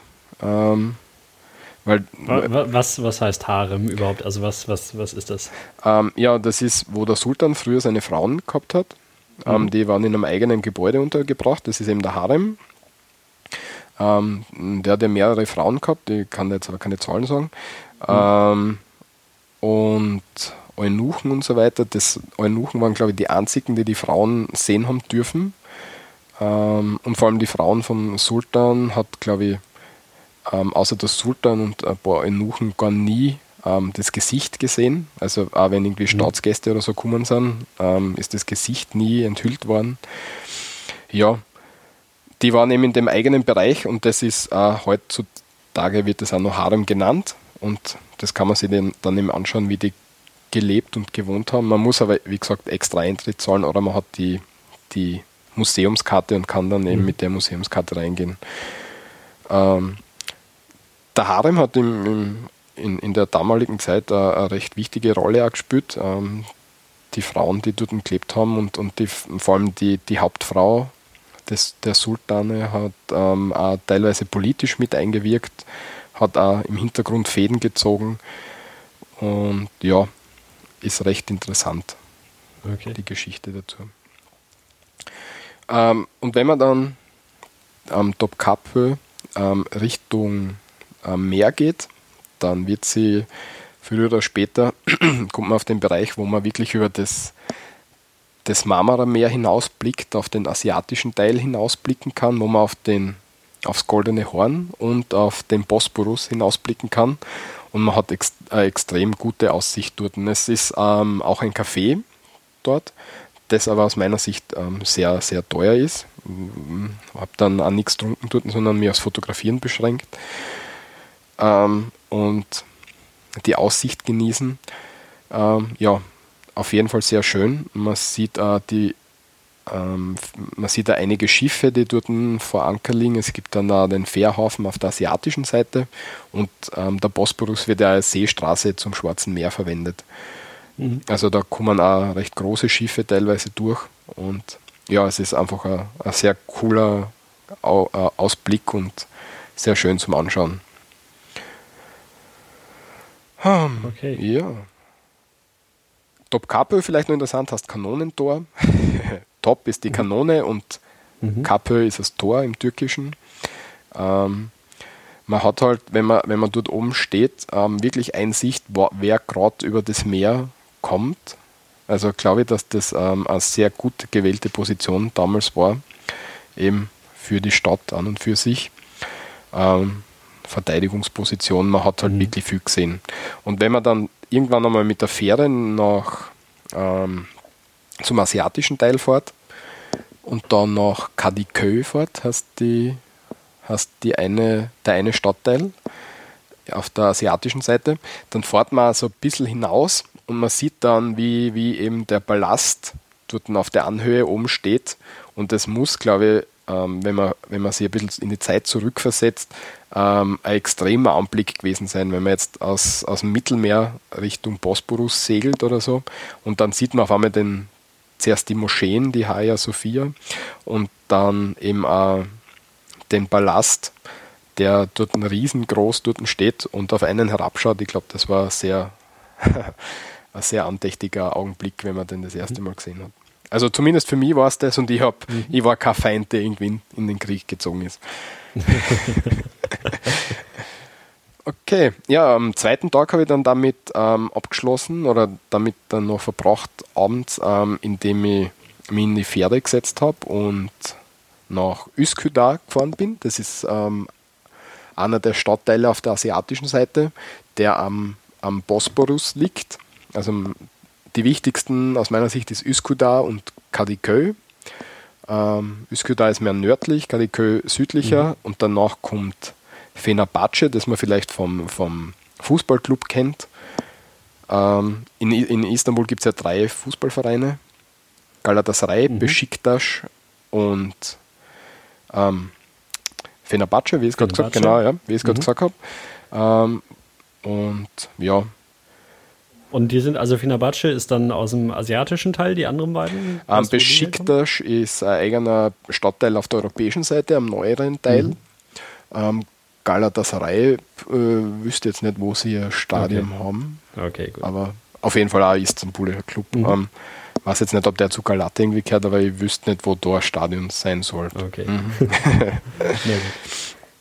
Ähm, also du, du bist so, zum ersten Mal dann, dann eins, eins deiner Ziele deiner Reise, zwar die, den europäischen Kontinent verlassen. Ja. Genau. Und das habe ich mit der Fähre gemacht, bin dann in Eminönü in die Fähre eingestiegen und mhm. von dort aus kann man eben verschiedene ähm, Fährstationen anfahren ähm, und bin dann nach Üsküdar gefahren, ähm, der nördlichere Teil und ja, habe dann dort mir ähm, den Leanderturm oder den Mädchenturm oder Kis, Kis Külesi ähm, heißt der auf, auf Türkisch angeschaut. Also ich bin nicht hingefahren, aber man, man kommt halt relativ nahe hin. Das ist ein alter Leuchtturm, der dort ähm, vor, vor dem Festland liegt. Und ein sehr schöner Anblick. Und man kann dann auf der Seite, ähm, wenn man dort am, am, am Ufer entlang geht, ähm, sind so, so stiegenartige Bereiche, wo ähm, so Teppiche aufgelegt sind, wo man sich hinsetzen kann, Tee trinken und einfach ähm, auf den europäischen Teil rüberschauen kann und äh, die Zeit genießen kann und so weiter. Ähm, das auf jeden Fall äh, äh ein sehr großer Teil von meiner Zeit in mhm. Anspruch genommen hat, nachdem ich alleine unterwegs war und ähm, die meiste Zeit eben die Zeit mir selber einteilen habe können wann ich wo was mache und wann ich was trinken gehe und wo ich hingehe und wann ich aufstehe und so weiter und wann ich ähm, meine Ruhe haben will. Ähm, das ist ein sehr großer Vorteil, wenn man alleine reist, ähm, den ich damals erkannt habe. Trotz alledem ist es ähm, abends ähm, ein bisschen schwierig, kommt mir vor, wenn man alleine unterwegs ist. Ich weiß nicht, ob du schon allein gereist bist. Mm, das mir überlegen. Nee, nicht so wirklich. Nee, mhm. nee, eigentlich nicht. Weil untertags ist man, ist man eh immer beschäftigt mit irgendwelchen Sightseeing-Sachen oder mhm. irgendwo herumlaufen. Ähm, aber wenn man dann am Abend so irgendwie am, am, am Ufer sitzt und so äh, über die, die Lichter der Großstadt blickt, mhm. dann merkt man eben, wie klein man ein bisschen ist. Und ja, ist. Aber auf jeden Fall ist es ein interessantes Erlebnis, wenn man mal allein ähm, auf Urlaub fährt. Mhm. Wie gesagt, man, man ist halt für sich selber und man ähm, kann richtig entspannen, vor allem wenn man die Sprache nicht versteht, dann, dann bringt es ja nichts, wenn man zuhört bei anderen Gesprächen, ja. weil man versteht ja. eh nicht, was gesagt wird. was, was noch zusätzlich irgendwie so eine Quelle der Erholung bietet, weil einfach, weiß nicht, du hast, du hast wenig Medien, die auf die einwirken, du hast ähm, Gespräche, die du irgendwann ausblendest, weil du, weil sie für die eh nichts bringen. Ähm, ja, das bietet eben so eine Quelle der Erholung aus meiner Sicht. Wie war für dich so der, der erste Eindruck? Ähm, du, du hattest ja zu dem Zeitpunkt vom, vom europäischen Teil schon was gesehen. Mhm. Ist der asiatische Teil dann anders oder merkt man eigentlich keinen Unterschied? Naja, der asiatische Teil ist insofern anders, dass dort eben mehr Wohngegenden ist. Mhm. Ähm, also es ist dann, vor allem wenn man abends unterwegs ist und nicht in den Hauptgebieten, ähm, da gibt es zum Beispiel so eine Barstraße, wo natürlich immer die Post abgeht, aber wenn man dann abseits von dort unterwegs ist, dann ist es um einiges ruhiger. Mhm. Ähm, wenn man wirklich spät in der Nacht unterwegs ist, dann läuft einem sehr selten irgendwer über den Weg, weil es eben mehr in die, in die ruhige Lebensphase geht zu dem Zeitpunkt. Mhm. Ähm, die Bauten schauen äh, anders aus zum Teil, kommt mir vor. Also vor allem ganz, ganz neben der Küste oder so schauen die Gebäude ein bisschen, wie soll ich sagen, alt aus. Also jetzt nicht schäbig, aber alt. Mhm. also jetzt aber nicht, nicht das alt im Sinne von, von historisch alt, nein, nein, sondern einfach von, von alt alt. Okay. Und ja, insofern ist es halt anders. Mhm. Der europäische Teil ist halt mehr Arbeiten und Business und Sightseeing und so weiter. Was man aber natürlich auf dem, am asiatischen Teil auch machen kann. Aber ja, wie gesagt, dann, mehr. Dann werden wir wahrscheinlich viele Leute quasi im asiatischen Teil wohnen und dann zum Arbeiten irgendwie nach, nach Europa fahren, oder? Genau, ja. Ähm, wenn man in der Früh die Fähre nimmt, ähm, ist die immer recht voll. Was, mhm. es auf der, was, was eine Fährfahrt sehr angenehm macht, du bist ungefähr äh, so um die Viertelstunde, 20 Minuten unterwegs. Ähm, du kannst auf der Fähre Tee kaufen, kannst dich dann am, an Deck hinsetzen und ähm, die Fahrt genießen beim Tee. Und wie, wie, wie, wie du wahrscheinlich schon mitgekriegt hast, oder wie, wie alle Hörerinnen und Hörer schon mitgekriegt haben, Tee ist ähm, das Hauptgetränk. Das mhm. ist ähm, Schwarztee in kleinen Glaseln. Ähm, ist recht interessant, wie der gemacht wird, aber das ist halt ähm, das, das Haupt, Getränk, was irgendwie getrunken wird. Man kriegt es überall, man kriegt es gezuckert oder ungezuckert. Für Leute, die es nicht gewohnt sind, gibt es ein bisschen weniger stark und ja, in alle möglichen Ausprägungen. Die ist halt einfach wichtig mhm. und gehört dazu. Ähm, und man lernt ihn auch schätzen mit der Zeit. Aber wenn es wirklich heiß ist, man trinkt dann einen Tee, es mm, ist jetzt nicht so unangenehm, mm, was man vielleicht glauben könnte. Also es ist recht, mhm. recht eine klasse Sache. Ja. Welche, welche Verbindungen gibt es denn? Also du bist mit der Fähre rübergefahren nach, nach Asien. Ähm, gibt es sonst eigentlich noch, noch andere Möglichkeiten, dahin zu kommen? Also so, wenn ich es auf der Karte sehe, ich jetzt eine Brücke, aber es es gibt, es gibt zwei Brücken. Die erste Brücke okay. ähm, Richtung Marmara-Meer ist die erste Brücke die ähm, Bosporus-Brücke. Mhm. Und die zweite ist die Sul Fatih Sultan Mehmed der zweite Brücke. Ähm, das ist eben der Eroberer von Konstantinopel gewesen. Ähm, weiß ich nicht, ob die Geschichte da interessant ist. Kann ich ein bisschen erzählen. Ähm, mhm. Ja, mach. Ähm, und zwar ist, war das 1453 ähm, ähm, Konstantinopel hat zu dem Zeitpunkt ähm, schon über 1000 Jahre bestanden. Ähm, und die haben eine recht große Stadtmauer gehabt, ähm, die zum Teil heute noch steht. Ähm, und die Stadtmauer war sehr imposant. Zum anderen hast du zuerst einen 6 Meter breiten Graben gehabt. Dann ähm, hat der erste Wall der, der, der Mauer angefangen. Ähm, und Ah, sowas. Der Graben war 19 Meter breit, 6 Meter tief, so, entschuldige. Ähm, mhm. Die Mauer ist ungefähr 6,5 Kilometer lang gewesen, also extrem lang. Mhm. Ähm, und es waren zwei versetzte Mauern. Die erste war 8 Meter hoch und 2 Meter dick, ummantelt mit Kalkstein und mit ähm, vulkanischem Bruch ähm, gefüllt und hat mehr als 80 Türme gehabt. Ähm, die zweite war 9 Meter hoch mit 96 Türmen und die waren bis zu 18 Meter hoch. Ähm, und gegen diese Mauer ähm, haben oft und viele probiert anzurennen. Ähm, was vielleicht am, am, witzigsten ist, unter Anführungszeichen, Attila, der Hunnenkönig, von dem wir sicher alle schon gehört haben, der hat beim Anblick der Mauer gesagt, okay, das da bock man nicht und ist wieder abgezogen. okay. Ja, ähm, ja ähm, Sultan Mehmed, ähm, der Zweite, ähm, hat, glaube ich, mit 21 ähm, das Sultanat übernommen, nachdem sein Vater gestorben ist.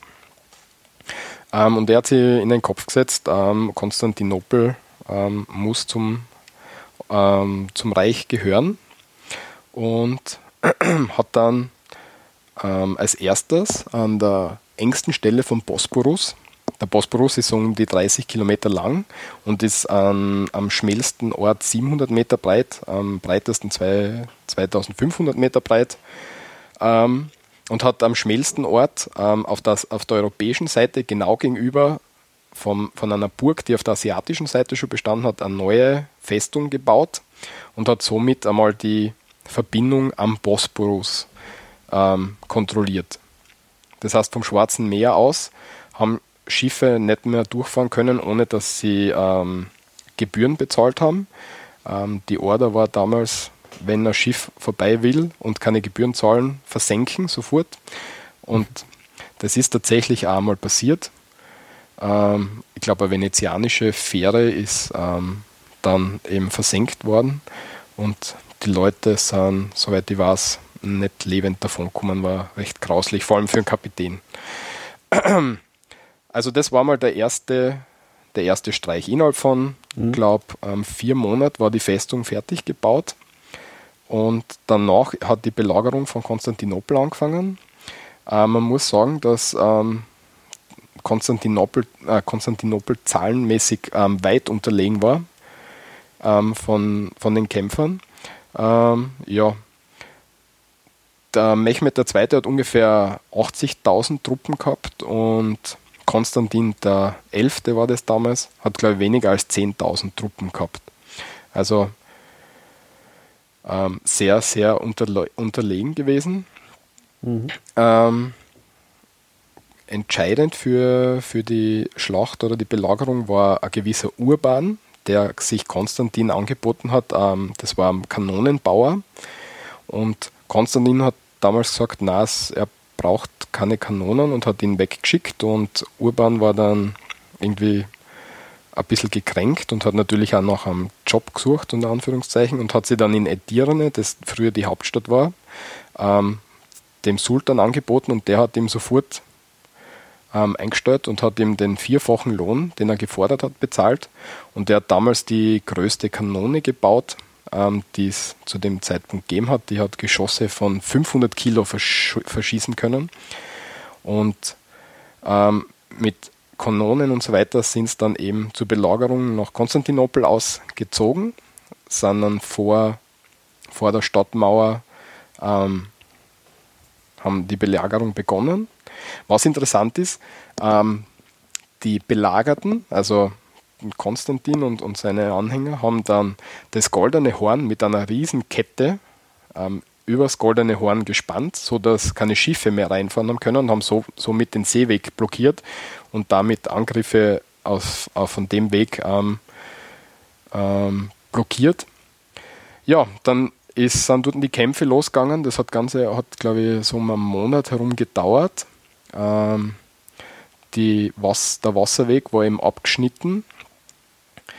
Und ähm, Sultan Mehmed II. ist dann einfach hergegangen und hat gesagt, okay, wir kommen da nicht durch bei der Kette, dann machen wir so, wir tragen einfach die Schiffe übers Land. Und die haben ungefähr 70 Schiffe, ähm, so um mhm. die drei Kilometer übers Land befördert, was, ähm, glaube ich, zeigt, wie, wie ressourcenreich die damals mhm. da unterwegs waren und haben somit ähm, einen, zweiten, einen zweiten Bereich ähm, aufgemacht, in dem Kämpfe stattgefunden haben.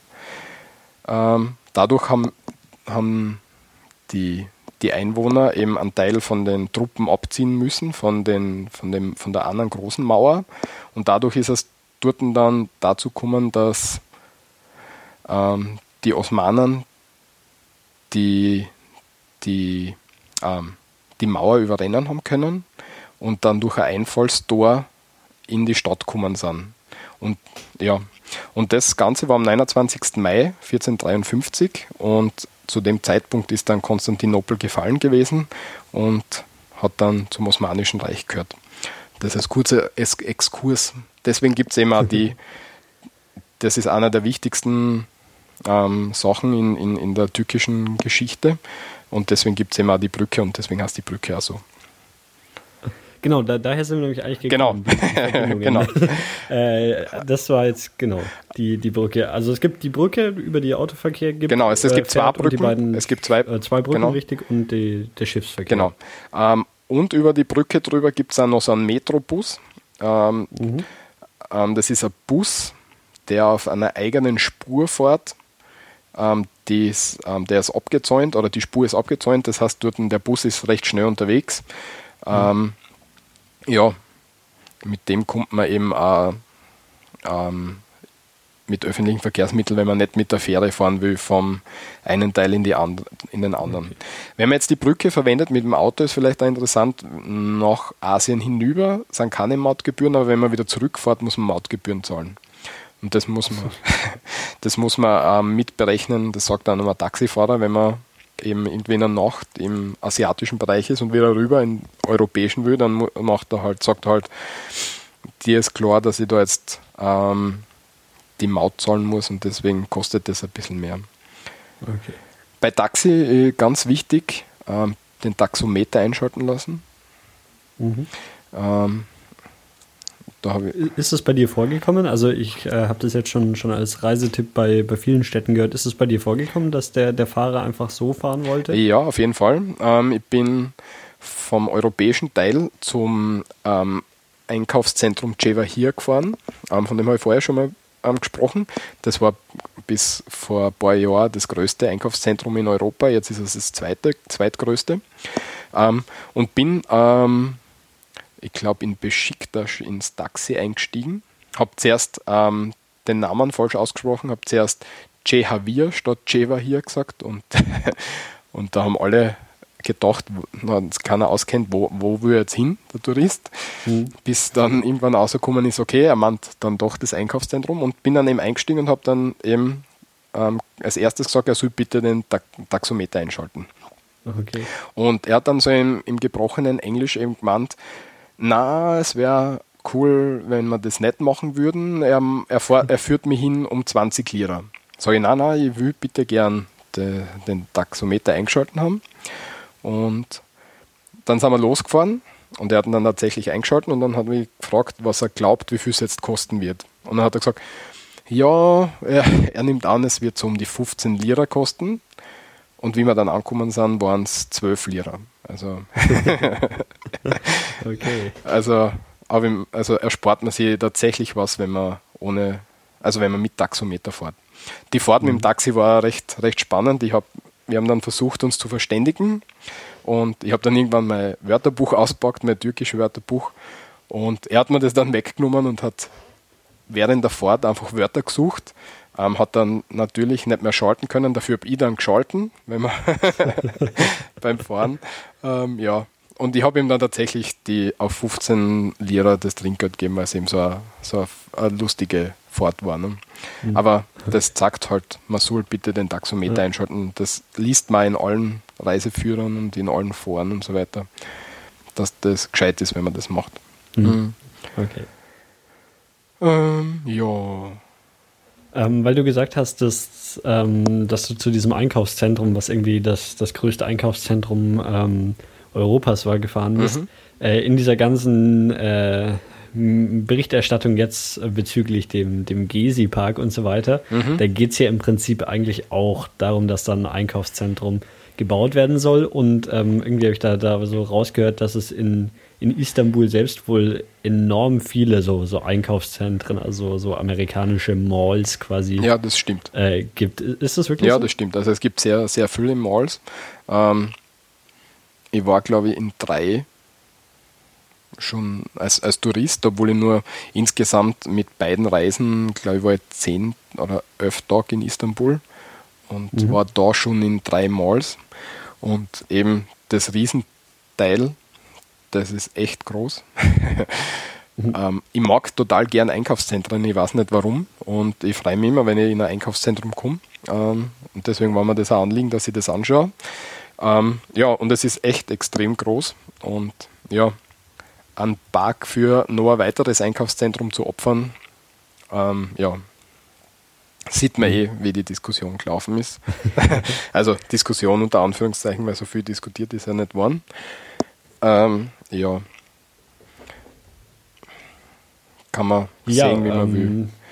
Wir, wir, wir sind, glaube ich, so, so ein bisschen von, von der von der eigentlichen Chronologie abgekommen, aber ähm, ich, ich, ich würde sagen, was, was sind denn noch so, so die, die Sachen, die, die man auf jeden Fall auf jeden Fall noch gesehen haben muss, die du dir angeschaut hast? Mhm. Auf jeden Fall würde ich ähm, sagen, man sollte auf der asiatischen Seite sich ein Taxi setzen ähm, und ähm, auf, die, auf die höchste Erhebung auf der asiatischen Seite fahren. Ähm, Chamlicha heißt die. Ähm, und das möglichst, ähm, wenn es dunkel wird oder dunkel werden anfängt. Ähm, man ist, also das sieht man vom europäischen Teil aus sehr gut, weil dort die ganzen Fernsehantennen und so weiter drauf sind, weil das eben der höchste, höchste Teil ist. Und wenn man dort drauf fährt in der Nacht, dann sieht man eben das Lichtermeer recht schön und sieht dann halt wirklich, wie groß die Stadt ist.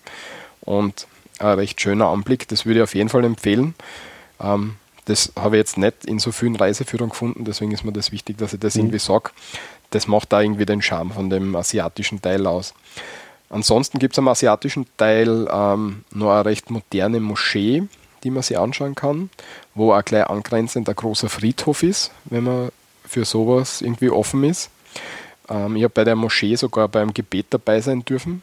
Ähm, wenn man in einer Moschee zu, zu Gast ist, dann gebietet es der Anstand, dass man sie ganz nach hinten stellt. Ähm, und natürlich in, in dem Teil bleibt der für sein Geschlecht vorgesehen ist. Männer und Frauen ähm, beten ja ähm, getrennt ähm, und man sollte dann halt zu dem Teil gehen, wo man dazugehört. Hm. Ist das irgendwie ähm, üblich, dass man, dass man die Moscheen einfach so besuchen kann oder gibt es da spezielle, die, die dann für Tourismus geöffnet sind? Ja, wenn man sich anschaut, die, die blaue Moschee ist auf jeden Fall für Touristen offen, kosten keinen Eintritt. Und ich war, wie gesagt, auf der asiatischen Seite in der modernen Moschee, die von der, von der Architektur her sehr modern ist. Ähm, das war ein Tipp von Michi tatsächlich. Ähm, Habe ich mir die angeschaut und ähm, ich glaube, reingehen kann man, wenn sie offen sind, bei den meisten. Mhm. Ähm, hattest, hattest, du irgendwie wie Angst, dass du, dass du irgendwie was falsch machst, dass du da. ähm, eigentlich nicht. Ähm, ich glaube, wenn man sie ähm, nach hinten stellt und ähm, einmal die Klappe haltet für die Zeit, wo dann eben gebetet wird und das Handy vor allem ausschaltet und so weiter, mhm. dann glaube ich, kann also man. Kann, kann, man auch nicht so viel falsch Genau, machen. also man steht dann hinten und schaut zu und wenn es einem nicht mehr gefällt, dann geht man leise raus. Also es ist jetzt, mhm. es ist ein Teppichboden, ähm, man zieht ja auch die Schuhe aus, wenn man reingeht. Also das bitte auf jeden Fall machen wenn man in eine mhm. Moschee geht, ähm, die Schuhe ausziehen. Ähm, ja, aber sonst kann man, glaube ich, nicht so viel falsch machen, wenn man sich ruhig mhm. verhaltet. Ähm, die Frage ist halt, ob es gern gesehen ist, dass man dabei ist. Mhm, da fragt man am besten irgendwie einen Einheimischen, der vorbeikommt, ob man dabei sein darf oder nicht. Mhm. Ähm, ich habe bis jetzt keine Probleme damit gehabt. Es ist ja auch nichts Geheimes aus meiner Sicht. Ja, ja. ja. und es ist auch mal interessant zu sehen, wo, worum es da geht und, und so und, und wie das abläuft. Also ich bin ja von Haus aus ein neugieriger Mensch und sehe solche Sachen halt auch gern, bin halt gern dabei gewesen.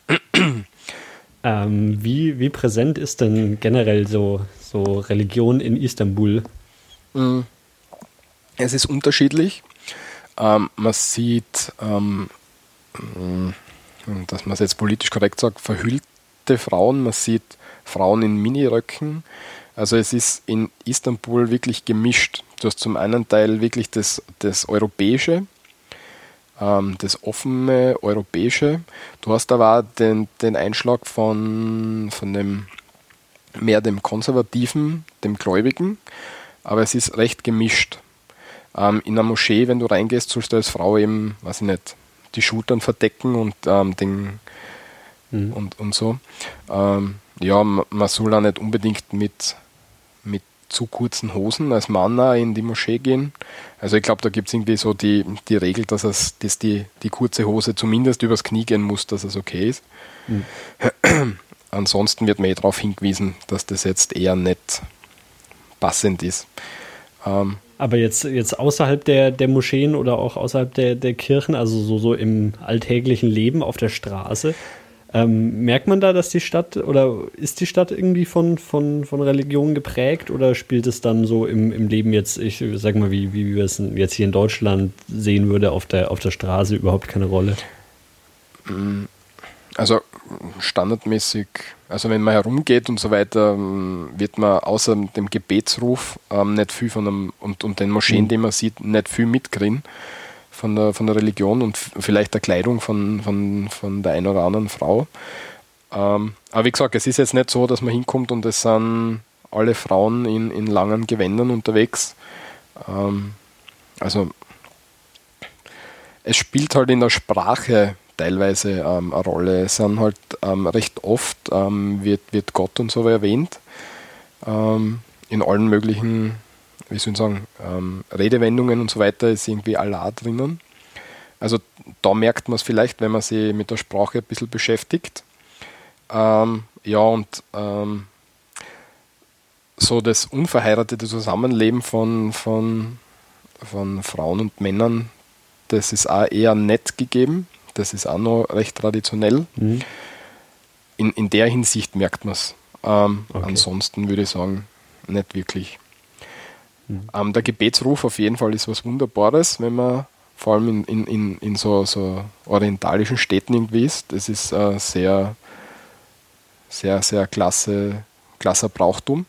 Ähm, ich weiß jetzt nicht, wie es wäre, wenn, wenn das in, in, in, in den westeuropäischen Städten ist, aber wenn man es vergleicht mit ähm, Glockenläuten, christlichen Glockenläuten, ja, aus meiner Sicht ist das jetzt nicht so schlimm. Mhm.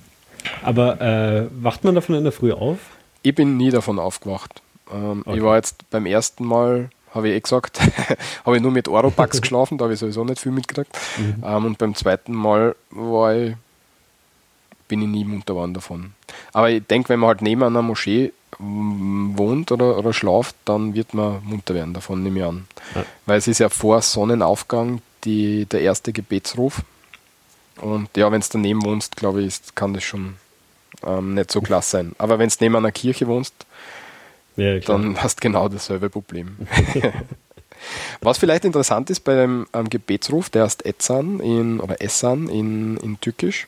Und der ähm, türkische Gebetsruf, anders als wie der Gebetsruf in anderen islamischen Ländern, ist so, dass sie die Melodie, also es wird fünfmal am Tag gebetet und die Melodie von dem Gebetsruf ist in der Türkei für jeden für jeden Zeitpunkt der andere. Ähm, wenn man da ein bisschen drauf achtet, ist das recht interessant. Ähm, ja, ansonsten, wie gesagt, das gehört halt einfach dazu. Wenn man sich in, in, in, in, in so eine Kultur begibt, dann muss man auch damit leben. Ich habe da hier und da im Fernsehen gehört, dass die Leute sich darüber beschwert haben, aber das finde ich sehr eigenartig, dass man das macht. Wenn man in eine fremde Kultur fährt, muss man das halt annehmen, was dort ein Brauchtum ist. Und ja, sehe seh nicht so. Ich finde es eher, eher sehr gut und es passt halt auch zu dem Bild, das die, die Stadt eben ausstrahlt. Mhm. Hm. Ja, das war der zweite und zum Teil der dritte Tag, wenn wir jetzt ein bisschen weitergehen wollen. Mhm. Ähm, ähm, ich bin, wie gesagt, ziemlich viel zu Fuß gegangen, weil es einfach sehr entspannt ist, wenn man so herumgeht. Man lernt ähm, neue Platzl kennen und kann einmal in eine Gasse reingehen. Und wenn man mit der Straßenbahn fährt, dann fährt man halt auf der Linie. Und ja, weiß ich nicht. Also ich bin mehr so ein Fan von Herumwandern und das, man, man findet dann auch Cafés und so, wo man sich reinsetzen kann. Mhm. Äh, apropos Cafés und so, wir, wir haben noch gar nichts übers, übers Essen besprochen. Mhm, mhm. was was, was gibt es denn so zum Essen? Also trinken hast du ja schon ein bisschen angesprochen mit dem, mit dem Chai. Mhm. Chai ist ähm, ähm, das Wichtigste. Ähm, mhm. Wasser soll man ähm, möglichst aus der Flasche trinken. Also es gibt teilweise in Hotels und so gefiltertes Wasser, das man dann aus der Leitung trinken kann. Ansonsten ist es eher besser aus der, aus der Flasche zu trinken. Mhm. Ähm, zu Speisen wird oft Ayran getrunken. Das ist mhm. einfach ähm, ein Joghurt mit Wasser und ein bisschen Salz. Das ist sehr erfrischend, ähm, vor allem wenn es heiß ist. Kann ich nur empfehlen. Und gegessen, ja, ähm, Köfte, das sind so, ähm, ähm, so Rindfleisch, ähm, Leibchen, würde ich es am ersten übersetzen. Ähm, da gibt es sehr gute in, in Sultan Ahmed. Da gibt es ein eigenes, also eine eigene Köfte-Lokal, der Sultan Ahmed Köfte GC heißt. Köfte G heißt. Ähm, und da habe ich sehr gut Köfte gegessen. Ähm, was es sonst noch gibt, ist eben. Also Köfte ist dann was? Rindfleisch und, und irgendwie Teig, oder? Nein, Rindfleisch und nur, also nur Rindfleisch und in so, so ähm, also nicht Buletten. Ich glaube, bei euch heißt das Buletten, oder? das ist kein einfaches Thema. Also okay. wenn du Fleisch pflanzt, halt Frikadellen. Ja, genau, irgendwie sowas. Aber es ist eben schmäler und ja, es ist eben aus, aus, aus Rindfleisch, soweit ich das weiß. Okay. Und das ist eines der Hauptsachen, ähm, die gegessen wird. Es wird recht viel Fisch gegessen, ähm, vor allem wenn man so an, an dem, am, am Meer sitzt, ähm, kann man auch ganz frische Fisch Burger oder Fischsemmeln oder wie, wie immer man sagen will, essen. Man kann aber sehr, sehr guten Fisch im Restaurant essen. Es gibt natürlich auch Kebab, aber das Kebab schaut ein bisschen anders aus. Ähm, ich weiß jetzt nicht, wie es in Deutschland ist, aber bei uns in Österreich ist es so, wenn man Kebab isst, kommt immer ähm, recht viel Gemüse rein und dann irgendeine Soße. Mhm. Ähm, Kebab in der Türkei, so wie ich es kennengelernt habe, ist ähm, Fleisch, ein bisschen Gemüse und das war's. Also es ist mehr so ein in, in, in so einem Fladenbrot und das ist halt mehr so eine trockene Sache. Also man sollte dann auf jeden Fall was zum Trinken dazu bestellen. Ja, da gibt es ähm, zum Beispiel ein gutes Kebab-Restaurant äh, in der Istiklal Chadesi, das ähm, Bursa Kebabcisi sich nennt. Dort kann man sehr gut Kebab essen. Ähm, und Iskinder, das ist so ähm, Kebabfleisch ähm, auf Brot mit Gemüse rundherum und ähm, einer Tomatensauce. Das ist auch recht gut, kann ich empfehlen. Ansonsten wird halt viel Hühnchen gegessen, Hühnchenspieße und so, so solche Sachen. Und ähm, Nachspeisen gibt es auch einige. Das, was mir am besten geschmeckt hat, war Kühneffe. Ähm, das, ähm, was ich nicht, ob die Leute kennen, Engelshaare, das sind so ganz feine ähm, Teigfäden. Mhm. Die heißen Engelshaar oder Kadaif und Künefé ist eben aus, dem, aus den Kadaifs geformt und da ist eine Käsefüllung drinnen. Und dann kommt irgendwie so eine, so eine Honig- oder Zuckersoße drüber. Ist extrem süß, aber ist extrem gut. Baklava kennt man vielleicht auch vom Türken. Mhm. Ähm, ja. Und was ganz interessant ist, was man vielleicht ähm, von, wenn man türkische Bekannte oder so hat, einmal vorgesetzt kriegt, einen, einen weißen Pudding. Den isst man dann und dann schauen alle ganz aufgeregt und fragen dann, und, was glaubst du, was da drin ist? und du kommst dann halt tatsächlich nicht drauf, weil der, der Pudding ähm, besteht aus Hühnerfleisch, das gekocht wird und sehr klein ähm, zusammengearbeitet wird und dann mit Milch und Zucker und so weiter in einen Pudding gearbeitet wird und ähm, dann oben noch mit irgendwie so, so der Zucker karamellisiert wird und vielleicht nur Eis dazu und das ist eben ein Nachspeis und schaut aus wie Pudding, ist aber in, in Wirklichkeit mhm. Hühnerfleisch und da freuen sie sich dann alle, wenn du nicht erraten kannst, was es ist. ähm, was man durch die Stadt sieht, sind die Simit-Verkäufer. Simit ist ähm, so ein Brot ähm, in so, so Zopfform, ähm, ein kreisrunder Zopf mit Sesamkörnern obendrauf gebacken und das geht, gibt eben durch die Stadt verteilt überall so Simit, kleine Simit-Stände und das ist eben so Brot, das man so zwischendurch essen kann. Hm. Davon habe ich irgendwie schon mal was gehört, weil worum ging es da? Es ging darum, dass der, der Begriff Simit-Verkäufer irgendwie auch so abwertend irgendwie in der Türkei verwendet wird oder so. Ja, das habe ich auch schon gehört. Ähm, ja, weiß ich nicht. Ich habe einmal, ein oder zweimal habe ich sowas gegessen. Hm. Ähm, immer schauen, dort wo noch viel dort ist, ähm, dort sind die Simits frisch. Wenn wenig dort ist, sind sie nicht mehr frisch. Dann werden sie ein bisschen hart. Ähm, ja, ähm, also eher dorthin gehen, wo, wo viel am Stand ist. Das ist mehr so ein Hinweis, dass sie frisch sind. Okay. Ähm, ja, ich glaube, das sind die wichtigsten Speisen, mhm. die ich irgendwie gehabt habe. Ja. Ja, ich glaube, dabei können wir es belassen bei okay. den Speisen. Mhm. Ja, was, was gibt es noch, noch zu erzählen? Viel. ähm, wir sind noch gar nicht bei, mein, bei meiner Lieblingssehenswürdigkeit gewesen. Wir gehen jetzt, also wir waren jetzt bis jetzt ähm, noch am asiatischen Teil, sind jetzt mhm. wieder zurück ähm, am, Asiat ähm, am europäischen Teil, begeben uns wieder in das alte Viertel Sultan Ahmed. Mhm. Und da steht in der Nähe vom, vom Topkapi-Palast steht ähm, die Hagia Sophia, eine der ältesten Kirchen, die es gibt, eine riesengroße Kirche. Mir hat es auch dort wieder den Atem verschlagen, wie das erste Mal. Also, wenn man reingeht, zahlt man mal 25 Euro, ah, 25 Do äh, Lira. Jetzt, ich komme komplett durcheinander. 25 Lira sind es, glaube ich. Ähm, also sprich ungefähr 10 genau, Euro. Genau, Eintritt. Geht dann hinein, wird dann sofort durchgescheucht in so einen kleinen Gang, geht dann ewig nach oben in einem, in einem fensterlosen Gang und kommt dann oben raus und geht dann so auf eine Galerie raus und schaut dann so in das, in, in das riesen, riesen frühe Kirche, dann Moschee umgebaut und ähm, jetzt Museum rein.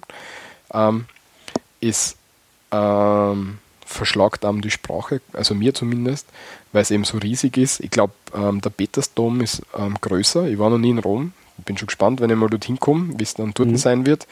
Aber es ist halt dort auch schon extrem riesig. Eine riesengroße Kuppel, ähm, große Holztafeln mit, mit den ähm, heiligen Insignien und so weiter. Also es ist wirklich sehr schön. Ähm, kurz zur Geschichte vielleicht. Ähm, es war früher eine byzantische Kirche, war zuerst orthodox, war dann zwischendurch für ein paar Jahre katholisch, wie die wie, wie Konstantinopel das erste Mal kurz übernommen worden ist, ist dann, wie es wieder zurück übernommen worden ist, wieder orthodox gewesen. Und wie 1453 dann die Osmanen ähm, Konstantinopel übernommen haben, ist es dann in eine Moschee umgebaut worden. Und ähm, die Legende besagt, dass eben Sultan Mehmed ähm, auch sehr beeindruckt war von dem Bauwerk und ähm, dann nicht ähm, die Kirche sozusagen zerstört hat, sondern die, die ganzen, wie heißt das, wenn, wenn kleine Steine in der Wand sind? Ähm, ähm, ähm Mosaik. Mosaik. genau, die Mosaike ähm, mit Kalk irgendwie über, über, überdecken hat lassen, aber sie nicht zerstört hat. Ähm, eben aus Respekt vor, vor dem Ganzen. Und ja, das, heutzutage ähm, sind die Mosaike eben wieder freigelegt worden. Ähm, Atatürk, glaube ich, hat ähm, zur Republiksgründungszeit eben die Moschee dann in ein Museum umgewandelt und man kann da jetzt eben reingehen und sieht dann eben zum einen den, den islamischen Teil oder den muslimischen Teil und zum anderen sieht man dann halt auch die, die christlichen Mosaike und so weiter, die daneben angebracht sind und das ist halt in einem riesen Gebäude. Ähm, ja, äh, sehr, sehr beeindruckende Sache. Also die, die Hagia Sophia oder Hagia Sophia, wie sie im Türkischen genannt wird, ist auf jeden Fall ein Fixpunkt, wenn ich nach Istanbul komme, dass ich dorthin gehe und mir die anschaue. Also auch die 10 Euro gut investiert. Auf jeden Fall. Und die wäre jedes Mal, wenn ich hinkomme, dorthin gehen. ähm, ja, ist sehr interessant, dass das Ding so lange überlebt hat, weil es, ich glaube, 537 ähm, ist es erbaut worden. Und wenn man weiß, dass in, in, in Istanbul sehr, sehr, dass Istanbul sehr Erdbeben gefährdet ist, dass das Ding so lange überlebt hat und teilweise auch sehr starke Erdbeben überlebt hat, ähm, dann ist das schon sehr beeindruckend. Sie haben natürlich so, so ähm, in früheren Jahren, also sehr früheren Jahren, ähm, so Stützmauern dazu baut, die man heute aber nicht mehr sieht. Ähm, aber das ist halt, man sieht dann halt, wie, wie, wie damals schon die, die Ingenieursleistung da zu dem mhm. Zeitpunkt eben schon gewesen ist, dass es eben so lange, so lange durchhaltet. Ne? Ja, auf jeden Fall ähm, sehr interessant und ein sehr großer Tipp von mir, dass man dort hingehen soll. Ähm, früher, wenn man dann so hinuntergeht in, in das Kirchenschiff oder Moscheeschiff jetzt mittlerweile oder Museumsschiff, je nachdem, ähm, dann sieht man sehr viele kleine Lampen. Das waren früher Öllampen, ähm, die sind aber mittlerweile durch Elektrolampen, also durch Glühbirnen ersetzt worden. Mhm. Ähm, die Öllampen haben früher so ein eigenes Licht produziert. Das haben sie jetzt, glaube ich, nachbauen probiert. Aber das soll angeblich so ein eigen, eigenes Licht gewesen sein, wo sie so 3D-Bereiche oft sehr, sehr, also es gibt ja so in der Technik, ähm, bildverarbeitenden Technik, so Räume, wo man so äh, mit vielen Projektoren in den Raum, einen anderen Raum rein projiziert. Und ähm, das Licht nachzubilden war fast ähm, unmöglich, das künstlich nachzubilden, weil das eben so ein, so ein eigen, eigenes Licht war. Habe ich leider nicht mehr gesehen. Ich habe nur mehr die Glühbirnen gesehen, aber es ist auf jeden Fall trotzdem schön zum Anschauen. ja, wenn man dann rauskommt, ähm, schräg gegenüber liegt die blaue Moschee. Ähm, die ist bekannt von, ähm, von blauen Mosaiken und blauen Fenstern. Ähm, da kann man auch reingehen. Das ist heutzutage auch noch Moschee. Ähm, da, wenn man dann so zur Gebetszeit hinkommt, da bin ich mir nämlich nicht sicher, ob es da gern gesehen ist, wenn man als Tourist zur Gebetszeit drinnen ist. Ähm, weil zu den Gebetszeiten eben das, die Moschee irgendwie geschlossen wird. Ja, aber auf jeden Fall ähm, ein Besuch wert, ist kein Eintritt drauf, kann man eh reingehen. Ähm, und ist auch ein bisschen ruhiger, weil die, die Leute, wenn sie reinkommen, ähm, vor allem die Einheimischen, sich ruhig verhalten. Die Touristen leider zum Teil das nicht tun, recht laut sind, was ich sehr schade finde. Ähm, ja, aber sollte man auch gesehen haben, kostet nichts, mhm. einfach hingehen und sie anschauen. Ja, dann gibt es noch kleinere Sehenswürdigkeiten vor der Blauen Moschee. Da war früher im alten Konstantinopel war da noch so ein Hippodrom, wo es ähm, Wagenrennen und so weiter gemacht worden ist. Die ist aber durch den, den Niedergang ähm, von Konstantinopel ähm, immer weiter zerfallen und davon stehen heute nur mehr Kleinigkeiten. Ähm, es gibt so einen, einen, Obelisken, der irgendwie aus Ägypten oder so ähm, gebracht worden ist, der aber beim Transport oder beim Aufstellen irgendwie beschädigt worden ist und deswegen statt 30 Meter nur mehr 19 Meter hoch ist. Ähm, das erinnert noch an, an den alten Bereich. Und es gibt so eine, so eine Schlangensäule, das ist so eine, eine Metallsäule, die so gewundene, ähm, gewundene Streben oder so hat, wo früher Schlangenköpfe drauf waren. Und da sieht man, das ist ungefähr zwei Meter weiter ähm, im Boden drinnen, weil das alte Hippodrom war ungefähr zwei Meter tiefer, als das heute die Gebäude dort sind. Das heißt, man sieht dort eben, das kommt aus dem Boden, aus so einem Loch heraus. Ähm, und das ist auch recht interessant, wenn man sich das vor Augen führt, dass es da jetzt auf einmal zwei Meter höher ist. Wo das herkommt, kann ich aber nicht sagen. äh, weil ich vorhin vergessen habe zu fragen, diese, diese Stadtmauer, von der du erzählt hast, die ja doch ziemlich, ziemlich enorm mhm. war, äh, gibt es von der noch was zu Ja, sehen? die, die gibt es noch zu sehen. Ich war aber nicht dort, muss ich sagen. Okay. Ähm, wird vielleicht irgendwann noch so weit kommen, dass ich dorthin fahre. Ähm, ich habe aber auch gehört, dass es jetzt nicht so unbedingt, na, also Aquädukt ist nicht so unbedingt sehenswert. Ähm, die Stadtmauern, da steht nicht mehr viel. Ähm, okay. Aber ich war nicht dort, ich kann es dir jetzt leider nicht mhm. sagen. Okay. Mhm. Ja, dann kommen wir zu, vielleicht zum ähm, vierten Tag von der ersten Reise. Und zwar habe ich mich da ähm, am neuen, als, ähm, neuen europäischen Teil äh, ein bisschen ähm, bewegt und bin ins Militärmuseum gegangen. Und das Militärmuseum ist auch sehr, sehr interessant. Man kann dort ungefähr sicher drei Stunden verbringen. Und wenn man beim Reingehen sagt, man ist Student, dann zahlt man an Euro, äh, an Lira 50 als Eintritt, glaube ich. Okay. Und kann dort wirklich sehr viel Zeit verbringen. Sehr interessant. Ähm, Rüstungen, ähm, geschichtliche Sachen, sehr viel zu sehen. All, alle Sultane sind angeführt, ähm, wie sie die, die Rüstung und die Kleidung über die Zeit verändert hat. Und alles Mögliche sieht man dort. Wie gesagt, auf jeden Fall Zeit einplanen. Und am besten ist es, wenn man so timet, dass man zwischen 15 und 16 Uhr ähm, dort vor Ort ist, ähm, weil dort um 15 und um 16 Uhr jeden Tag ähm, die Militärmusik die es früher mal gegeben hat, ähm, die dann zwischendurch verboten worden ist und ähm, dann wieder mal eingeführt worden ist und jetzt eben so, ähm, wie soll ich sagen, so, so, so ähm, Schau, sich äh, zur Schau stellt und eben mhm. sagt, wie das, wie, wie das wie die Militärmusik damals eben war.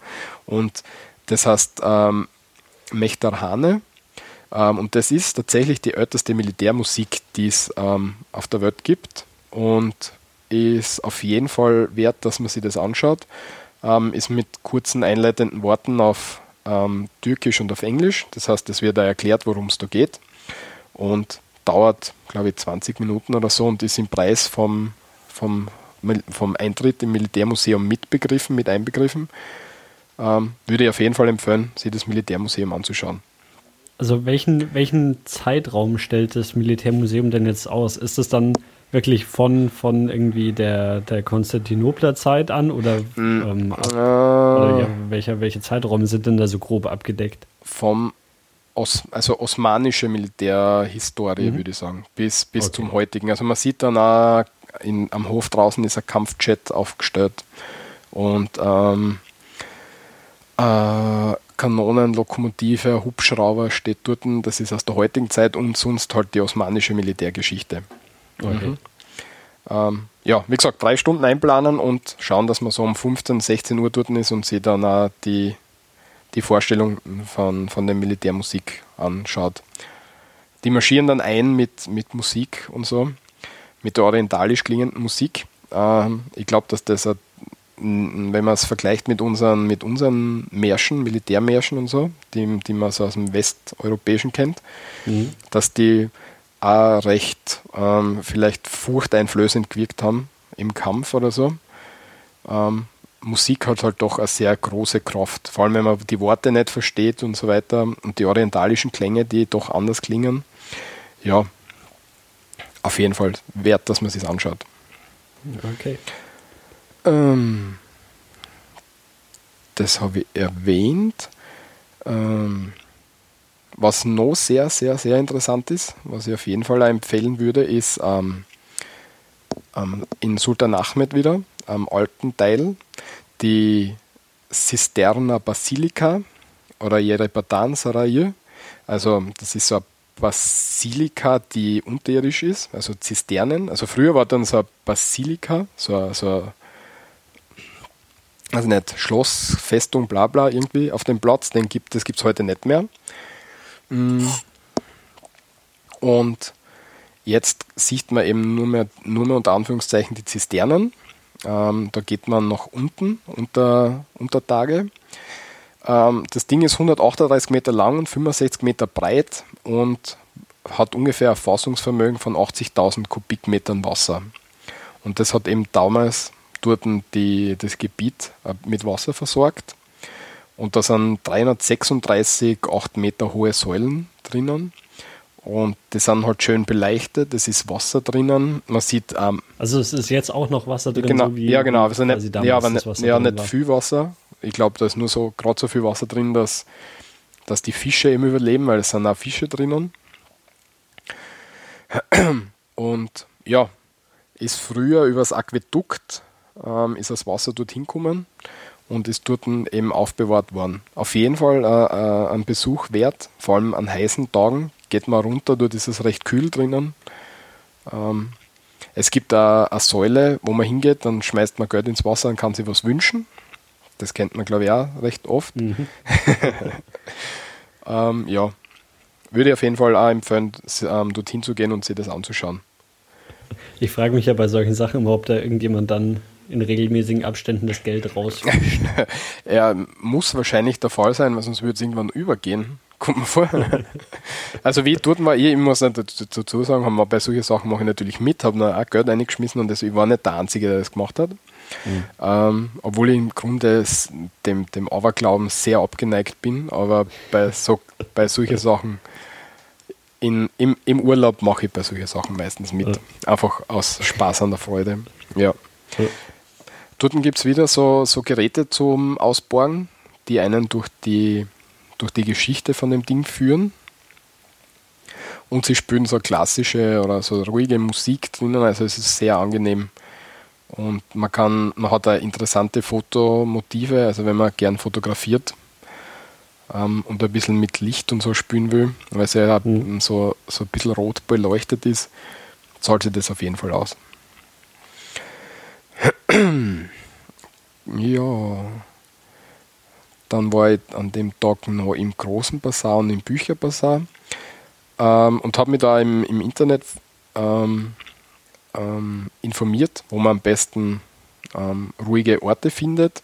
Und da gibt es neben dem großen Bazar ganz einen kleinen versteckten Teegarten. Ähm, weiß ich nicht, äh, wie wir das den, den Hörerinnen oder Hörern irgendwie zugänglich machen können. Aber ja, der ist, der ist wirklich sehr versteckt. Dort kann man dann ähm, Wasserpfeifen, Wasser, Wasserpfeifen heißt das, glaube ich, gell? rauchen mhm. und ähm, Tee trinken, kriegt von der Umwelt nichts mit. ist wirklich sehr schön. Ähm, ja, kann ich nur empfehlen, dass man sie, dass man den Platz sucht. Ich bin ewig lang gelaufen und habe den gesucht. Ähm, bin, glaube ich, viermal vorbeigelaufen, bis ich dann tatsächlich rein in, in das richtige Gassel reingegangen bin. Und war dann aber glücklich, dass ich es gefunden habe. habe dann dort ein bisschen Zeit verbracht. Ähm, ja, dann war ich auf der asiatischen Seite mit dem Auto noch ein bisschen unterwegs. Ähm, habe mir dort eine, eine, zweite recht große Einkaufsstraße angeschaut, die Badat ähm, Chadesi, also die Bagdad-Straße heißt die. Mhm. Was, bist, du, bist du auch selbst Auto gefahren? Nein, oder nur mitgefahren. ähm, also ich hätte jetzt keine Angst, dass ich selber fahre, ähm, aber ja, wenn es nicht mein Auto ist, ja. dann kann ich natürlich nicht selber fahren. Ja, ähm, wo dann eben dort in dem Gebiet ist mehr so das, das ähm, wo die Leute Geld haben. Ähm, Viertel oder das Zentrum. Ähm, dort sind große Geschäfte, Louis Vuitton und so weiter, viele große Autos stehen herum. Die, man merkt, dass die Leute anders anzogen sind. Also wenn du, wenn du so, wie ich vorher schon gesagt habe, die Zentren so durchgehst, merkst du halt in dem Zentrum, dass dort so unter Anführungszeichen die, die Neureichen vielleicht oder so sind ähm, auf der asiatischen Seite. Ist aber trotzdem nicht un unangenehm oder so, aber mm, ist im Reiseführern auf jeden Fall ein Tipp gewesen, dass man sich das einmal anschaut. Ja, und am europäischen Teil habe ich mir ähm, die österreichische Botschaft, also ich bin raufgefahren bis zur österreichischen Botschaft, ähm, ich bin nicht reingegangen, aber es ist ähm, trotzdem interessant zu wissen, wo die Botschaft dort ist. ist, ist die eine besondere Sehenswürdigkeit? Oder? Ja, die, also die Botschaft an und für sich ist in einem, einem recht alten Gebäude untergebracht und sie mhm. haben einen Anschluss zum Wasser. Also du gehst über die Straßen und bist am, am Bosporus. Und kannst dann, hast dort noch einen, einen Bootsanlegesteg und so weiter. Also es ist schon recht interessant. Hm. Ähm, wie, wie ist denn so, so generell die, die Küste quasi bei, bei Istanbul? Ist die komplett irgendwie zugeteert und ähm, es sind, sind irgendwie Schiffsanlegestellen oder kann man auch selber irgendwie ins, ans Wasser runtergehen und so? Ähm, es gibt sicher vereinzelt ähm, Plätze, wo man bis zum Wasser gehen kann. Man kann teilweise sogar im Bosporus schwimmen. Er war bis vor, vor ein paar Jahren wirklich sehr verdreckt. Das ist angeblich jetzt besser geworden. Ähm, also ich habe keinen Müll oder nur sehr wenig mhm. Müll im Wasser gesehen. Also ich glaube, das ist auf jeden Fall besser geworden. Ähm, man kann jetzt angeblich wieder, wie gesagt, ins Wasser gehen dort. Ähm, aber sonst ist die Küste schon mehr ähm, verteert. Es ist auch sehr steil, dass dort die, die dass es dort abfällt. Also wenn man, wenn man so an der Küste, also an, an, an dem, am Wasser steht, dann geht es einmal, weiß ich nicht, einen Meter nach unten, also Kerzengrad nach unten und dann ist es Wasser. Mhm. Also es ist mehr so ein richtiger Schnitt und es sind halt immer Verlauf, Bootsanlegestege und so weiter.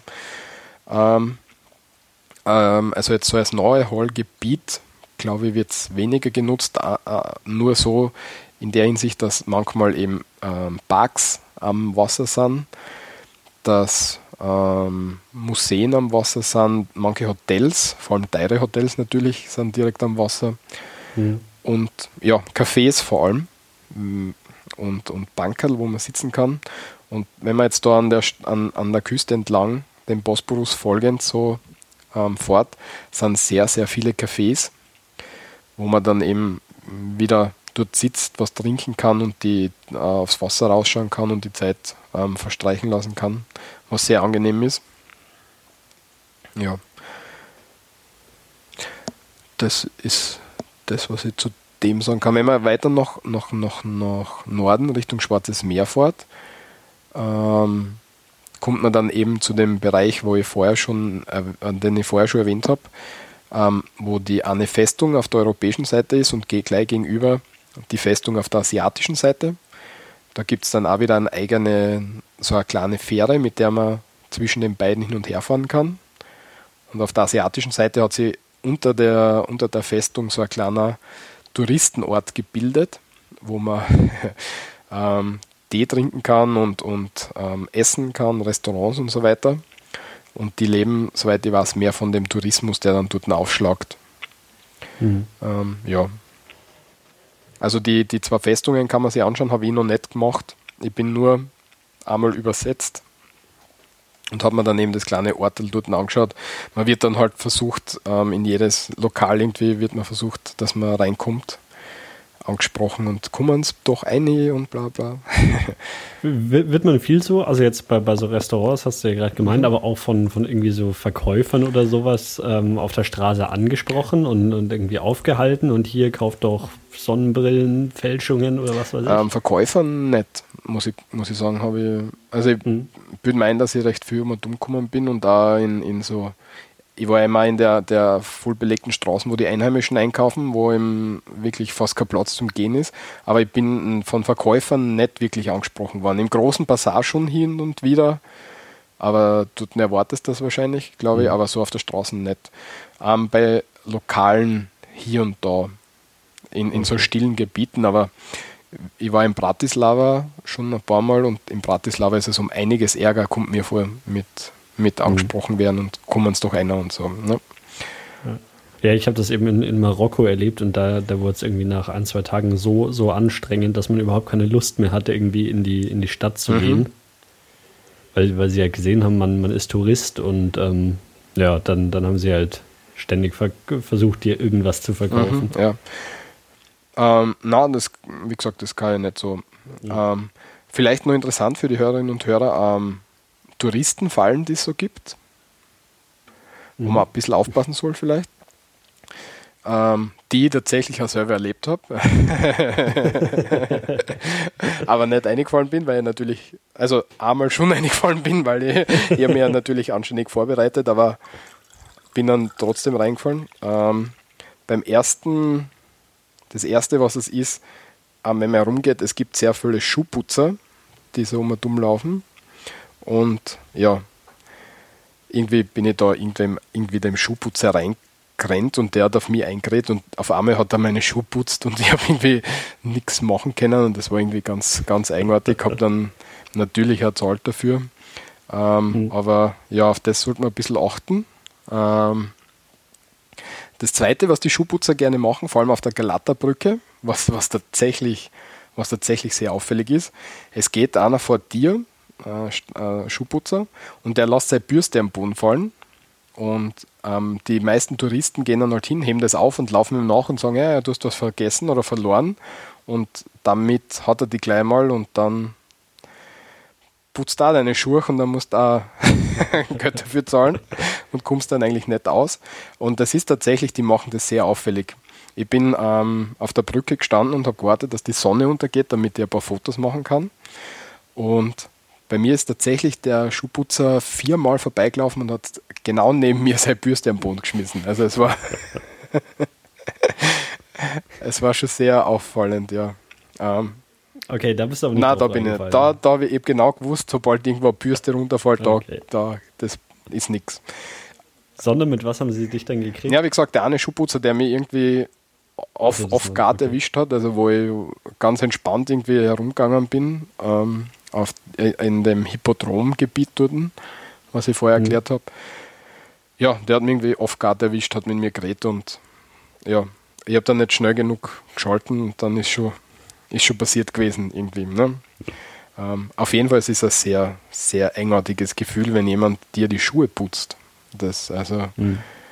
das ist was, was ich nicht unbedingt erleben möchte, jemals wieder. Mhm. Also es kommt äh, schon sehr, sehr, wie soll ich sagen, man kommt sich schon sehr als Größus oder so vor. Das ist nicht die Art, die ich gern mag. Und was auch interessant ist, wenn man in der Nacht auf der Istiklal Chadesi, also der Einkaufsstraßen, unterwegs ist, dann kann es da passieren, wie es mir passiert ist, bis zu fünfmal, dass jemand vorbeikommt und ähm, die fragt, ob du da Feuerzeug hast. Und wenn du dann sagst ja, dann gibst du ihm halt Feuer und gehst dann denkst du, du gehst weiter und dann lauft er halt neben dir mit und sagt, ja, ja, warst du jetzt ein cooles Lokal und da würde er voll gern, würde er mich voll gern auf irgendwas einladen. Und nachdem ich mich vorbereitet habe, habe ich da auch schon gewusst, dass das vielleicht gefährlich ist ähm, weil das angeblich dann so abläuft, dass du in ein Lokal reinkommst, dann irgendwie was zum Trinken bestellst und dann extrem hohes und das extrem viel kostet ähm, mhm. und du dann vielleicht unter Umständen das Geld nicht mit hast und dann jemand mit dir mit zum Bankomaten geht, bis du dann halt die okay. 200 Euro für dein Bier zahlt hast oder so. Und ja, beim ersten habe ich das ähm, gar nicht so mitgekriegt, sondern die machen das auch recht geschickt. Der sagt dann zu dir, ja, er weiß da ein cooles Lokal und so. Und er hat da einen coolen, er hat einen Freund, der ist schon dort und der ruft ihn jetzt schnell an, ob der jetzt wirklich schon dort ist und so. Und der läuft dann halt ewig neben dir mit und versucht dich dorthin zu bringen.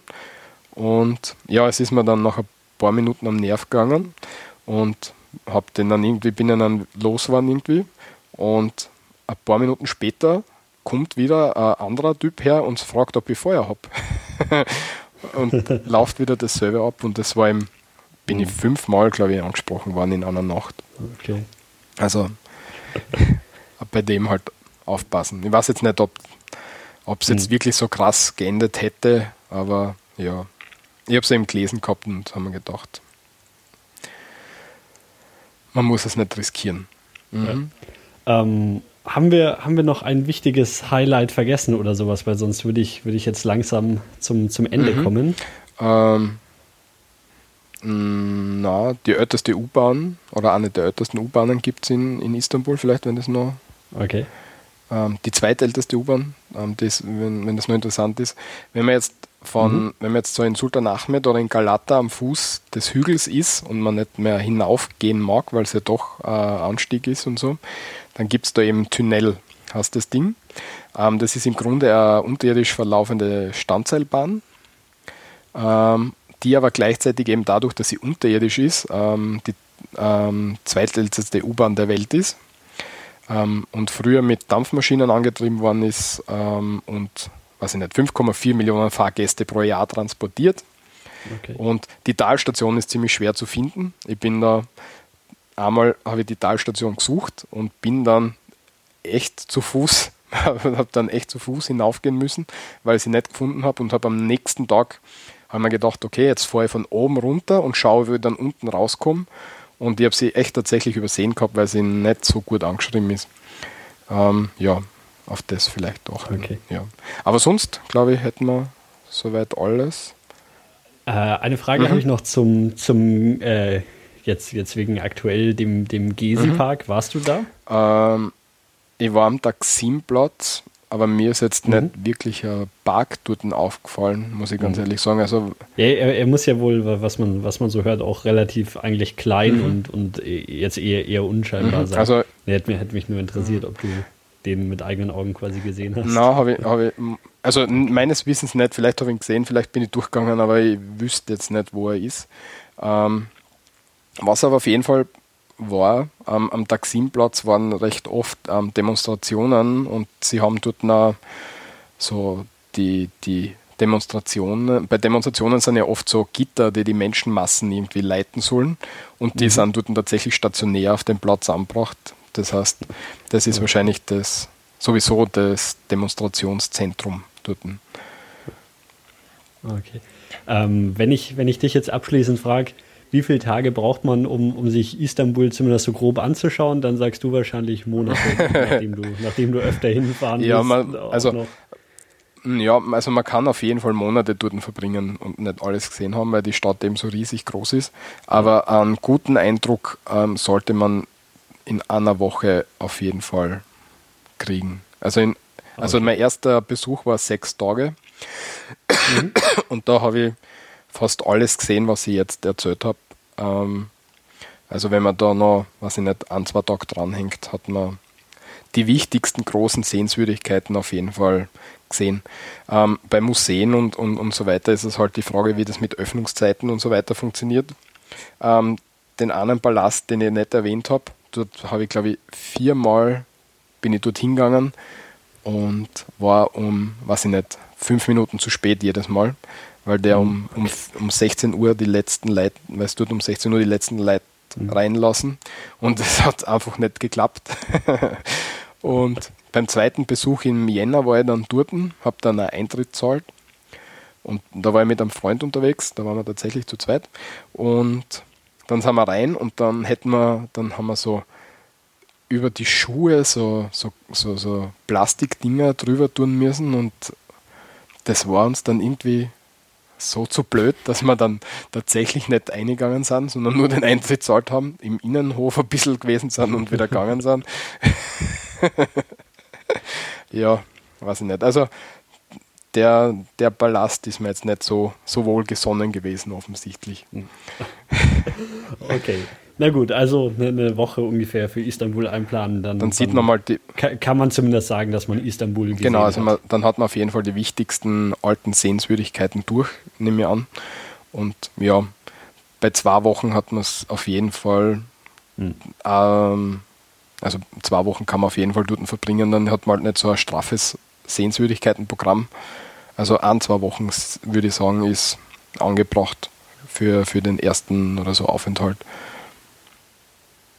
Okay. Mhm. Ja gut, äh, Walter, dann ganz, ganz vielen Dank dir. Gerne, ich hoffe, und es war interessant. ich hoffe, ich, hoffe, ich habe die Hörerinnen und Hörer nicht mit, mit den wüden, vielen Geschichten irgendwie gelangweilt. nee, sehr, sehr spannend, auch, auch sehr lehrreich, dein, dein Geschichtsteil. Danke. ähm, genau, und ich sage Tschüss und okay. bis zum nächsten Mal.